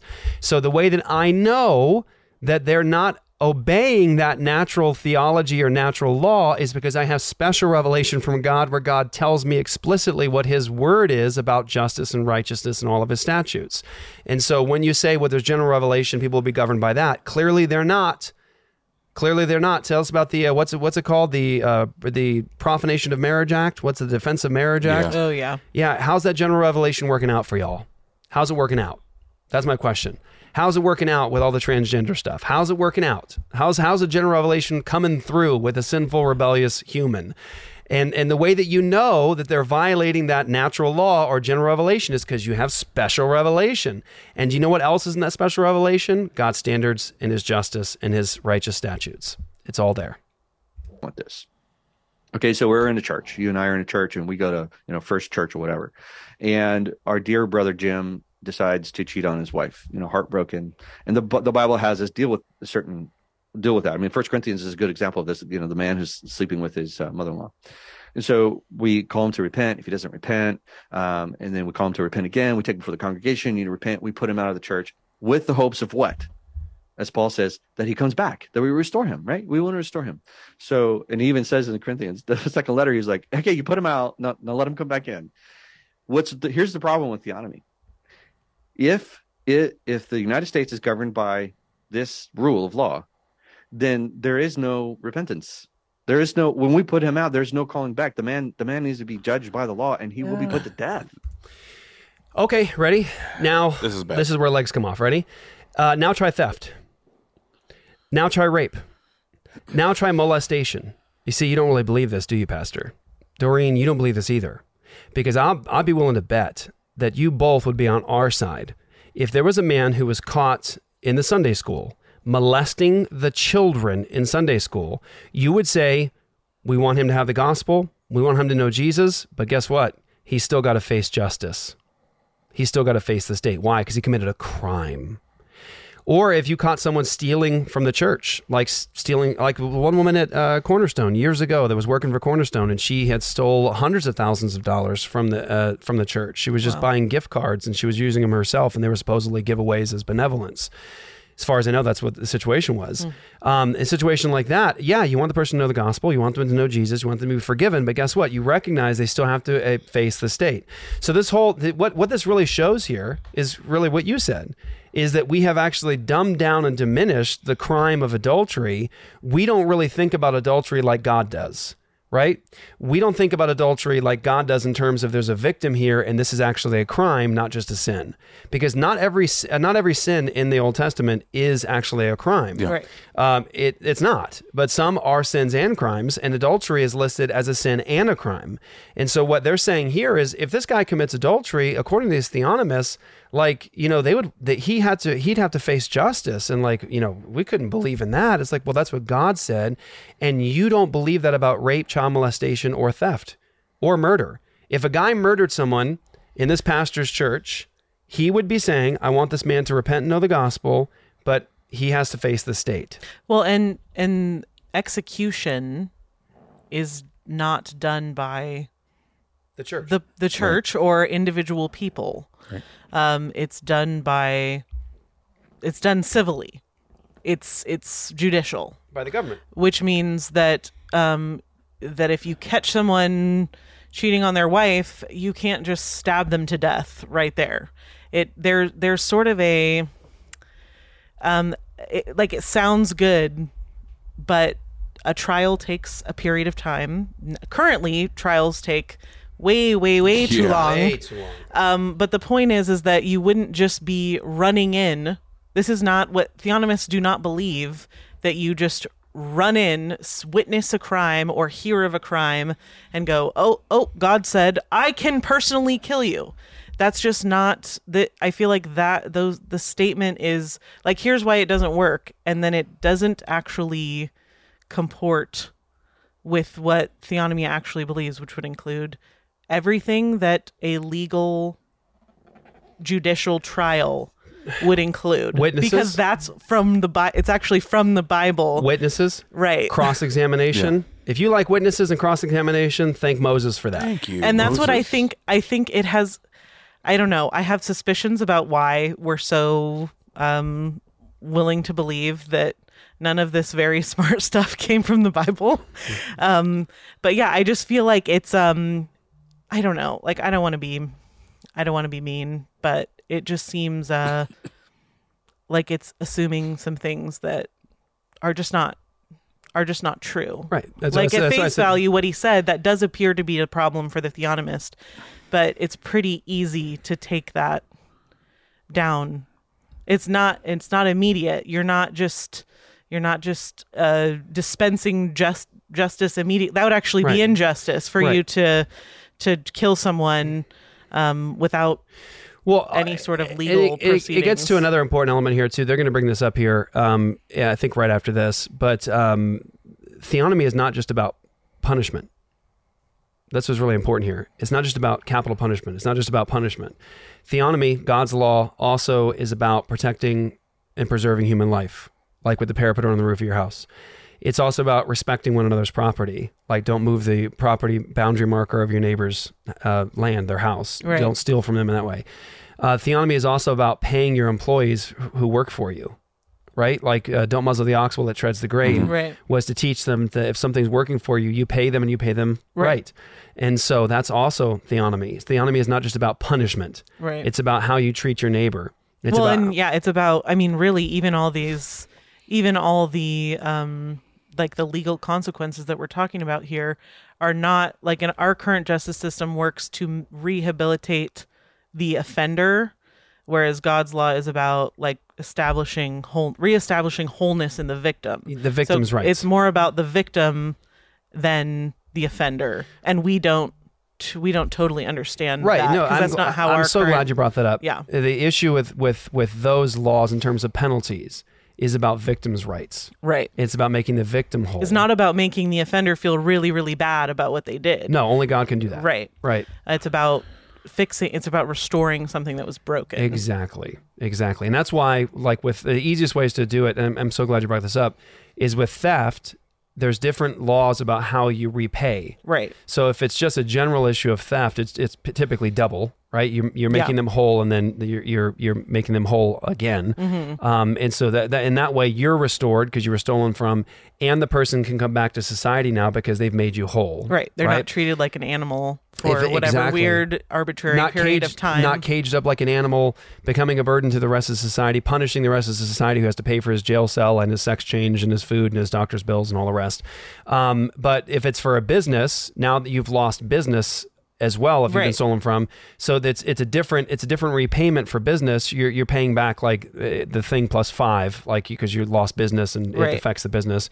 But in the situation where you have an instance where it's like murder, well, because you've done something that's so heinous and so devastating and it's so disruptive to the world, there really is no way to make that victim whole again because you've taken their life.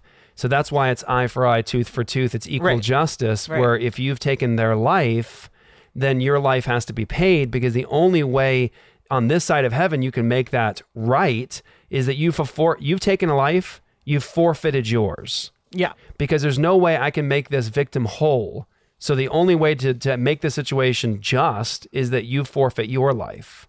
It's equal justice. That's the key issue with God's law is that it's equal justice. Anything beyond equal justice would be sinful because if you go too heavy, now you're abusing the criminal, Right. right? If you go too light, then you're abusing the victim. And that's why it has to be equal justice. That's the key issue in God's law is equal justice. Just one quick thing is this is where they're really conflating things. I mean, he li- he literally said, "Well, they would just want to put him to death with no no chance of repentance." What? Uh, no, we'll give him plenty of opportunities to repent. It's called jail ministries. yeah, he can he can repent. We'll give him the gospel. He can repent, but that's where they conflate the two, like sin and crime. It's like he committed a sin and a crime. There's a punishment for the crime. Right. He can still repent of his sin. Right. But that's where I'm like, I heard that and I go, oh my goodness, like, Right. this is major category. Well, error. it's also it demonstrates that that our understanding of the law of God today is severely lacking. Yeah. It's severely lacking because exactly we don't understand those distinctions. And we also don't understand the sphere of authority of the church and the sphere of authority of the state. The state's job, according to Bingo. Romans 13, he's going to quote it here in a second. The state's job, according to Romans 13, is to wield the sword of justice and to punish evildoers. Right. That's the job of the state. And they're supposed to do it as a servant of the true God, Right. not some other God of the true By God. what standard? Right. So the church has the responsibility of preaching the gospel. It's it's it's that community. We understand what we do there. We preach the gospel. We heal as eh, we, we're sanctified there.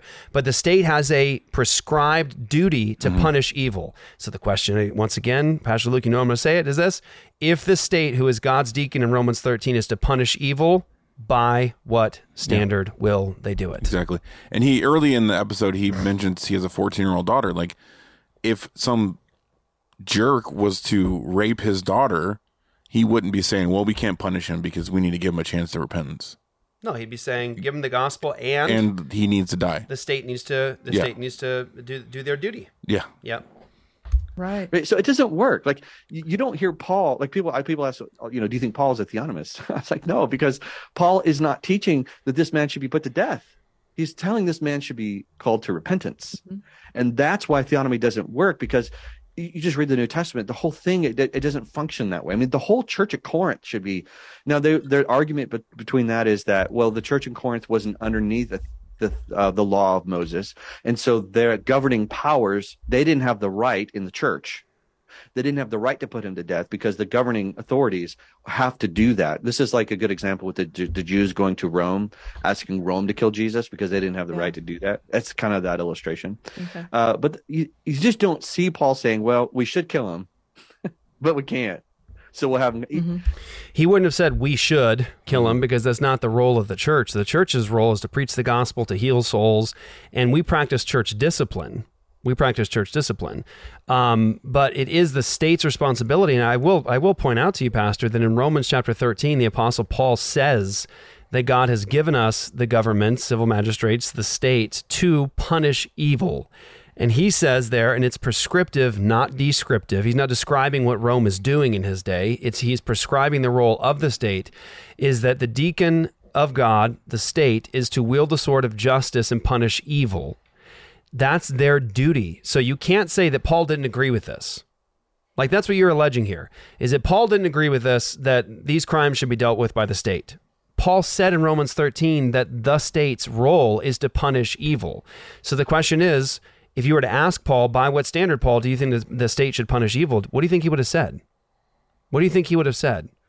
Some pagan law or the law of God? If the state, according to Romans 13, is God's deacon, God's servant, then by what standard should the state wield the sword of justice? And so the reason you see the Apostle Paul dealing with church discipline that way is because that's exactly how this, the church is supposed to operate. We don't execute justice, we don't punish crimes in the church. The state, according to Paul, is the one that punishes crimes. Mm-hmm. That's what Paul said. The state punishes evil, not the church. We don't do that. And you quote it, brother. I was going to say, I think you have an appointment Soon. Yeah. I'm gonna get to this I last part. to leave very quickly to go to my daughter's dance recital. Oh, do you? So, Okay. Yeah, we're at 2 try- hours already. Are we really? yeah. Okay, I'll try to go quickly here, just real fast. It's just nowhere there. So There's, there, Go is there is there any examples of theonomy This- in the epistles? I can't seem to find one. As a matter of fact, the exact opposite is is true of You that. gave I a mean, lot. You already You gave a lot just of go them. through and read. Quit. Just I want you to have them. Uh, don't bring an accusation against an elder unless it's two or three witnesses. That's uh, judicial code. Uh, don't muzzle the ox while it treads the grain. That is animal husbandry law. So yeah, how abiding and relevant is the law of God? It's down to animal husbandry. That's that's one for all you vegans and Yeah. vegetarians out there. and uh, and by the way, I just, Just gotta I gotta point this out. In Acts chapter twenty five, the apostle Paul says while he's going through this trial situation, he says in Acts twenty five, after the cross, resurrection, and ascension, he says, "If I've done anything worthy of death, I don't object to dying." So the apostle Yeah. Paul clearly believes in Acts twenty five, in a the new covenant era, that there are things that are worthy of death. Yeah. And he says, if I've done anything worthy of death, I don't object to dying. Why don't I object? Because it would be moral and right for you to put me to death if I've done something worthy of death. So he believed in the new covenant after the ascension of Jesus that there were things that were worthy of death. Yeah. What do you think he would have defined as things worthy of death? Something that Nero said or something that Moses said? And so we can do this for days. You've got Paul quoting from the Ten Commandments children obey parents in the Lord, honor your father and your mother. You've got all the commandments quoted. You have just them assumed in terms of abiding validity, literally down to animal husbandry laws. So when someone says, Can you find theonomy in a New Testament? and they say, I can't find it, I want to say, You're not looking. You're not looking. something like Romans 13. What does Paul tell us? That we are to submit to our governing authorities, right? The power that is over us. Titus does the same thing, that we are to submit and live peaceably with them. So in, you don't hear language from Paul and, and, and Peter and then in, in the letter to Titus. You don't hear them saying, um, here's how to get the law into the government. As a matter of fact, he says God is the one governing them. That God is the God of the government, which we'll get to this in a minute with dominionism as well. But God is the God of the government, and God's authority handles these. And this is what your responsibility is: is to um, your responsibility is to submit to God's authority in, in the way in which He is He's handled it. So quickly, Romans 13, I'll just do that one. Go read it. Brothers and sisters, read it. It is not expressed the way this, this brother expresses it. It actually says it defines the role, it prescribes the role of the civil magistrate, the state, and the government, and it says they are to punish evil. They are to punish evil and execute justice. That's their role. And the question is, by what standard? When we're, as Christians, are commanded to submit to our governing authorities, um, when you say it like this, the question is, well, what about the Apostle Peter and the other apostles when they were actually commanded by their government to stop preaching in Jesus' name? They said we must obey God rather than men. In other words, they understood that God's the ultimate, his standards are the ultimate. I'm going to obey him before I obey you, rulers and authorities. So your rule and authority only goes so far. How do I know that rulers and authorities have gone too far? Ready? By the standard of God's revelation. Yeah. This is how I know. This is, um, I, you know, I think probably the greatest example of this would be would be Romans 13. Um, but even uh, let's see if you yeah titus 3 he says uh, titus 3 1 uh, remind them the church to be submissive to rulers and authorities to obe- to be obedient to be ready for every good work and to speak evil of no one and to avoid quarreling and to be gentle and, and show perfect courtesy to all people Uh, Paul, can I remind us, please, just quickly? Um, I know we're going long here. Um, I want to remind us that the early Christians, including the apostles, were killed by Rome. They were killed by Rome because they wouldn't submit to Rome when Rome demanded they say Kaiser Kyrios, that Caesar is Lord. Caesar is ultimate. They said Jesus is Lord. So they apparently didn't agree with uh, this pastor's understanding of these texts because they were killed by the state because they said to the state, Christ is Lord. He's the ultimate. He's over you. You must obey Jesus. And because of that, they were killed. So this whole idea that they didn't have anything to say to the government, they really had no involvement. They weren't saying anything to the government in terms of what the government's responsibilities and obligations were is patently false because the early Christians were slaughtered and martyred by Rome for saying Jesus is Lord. That statement is too easy for us to say today because of Christendom.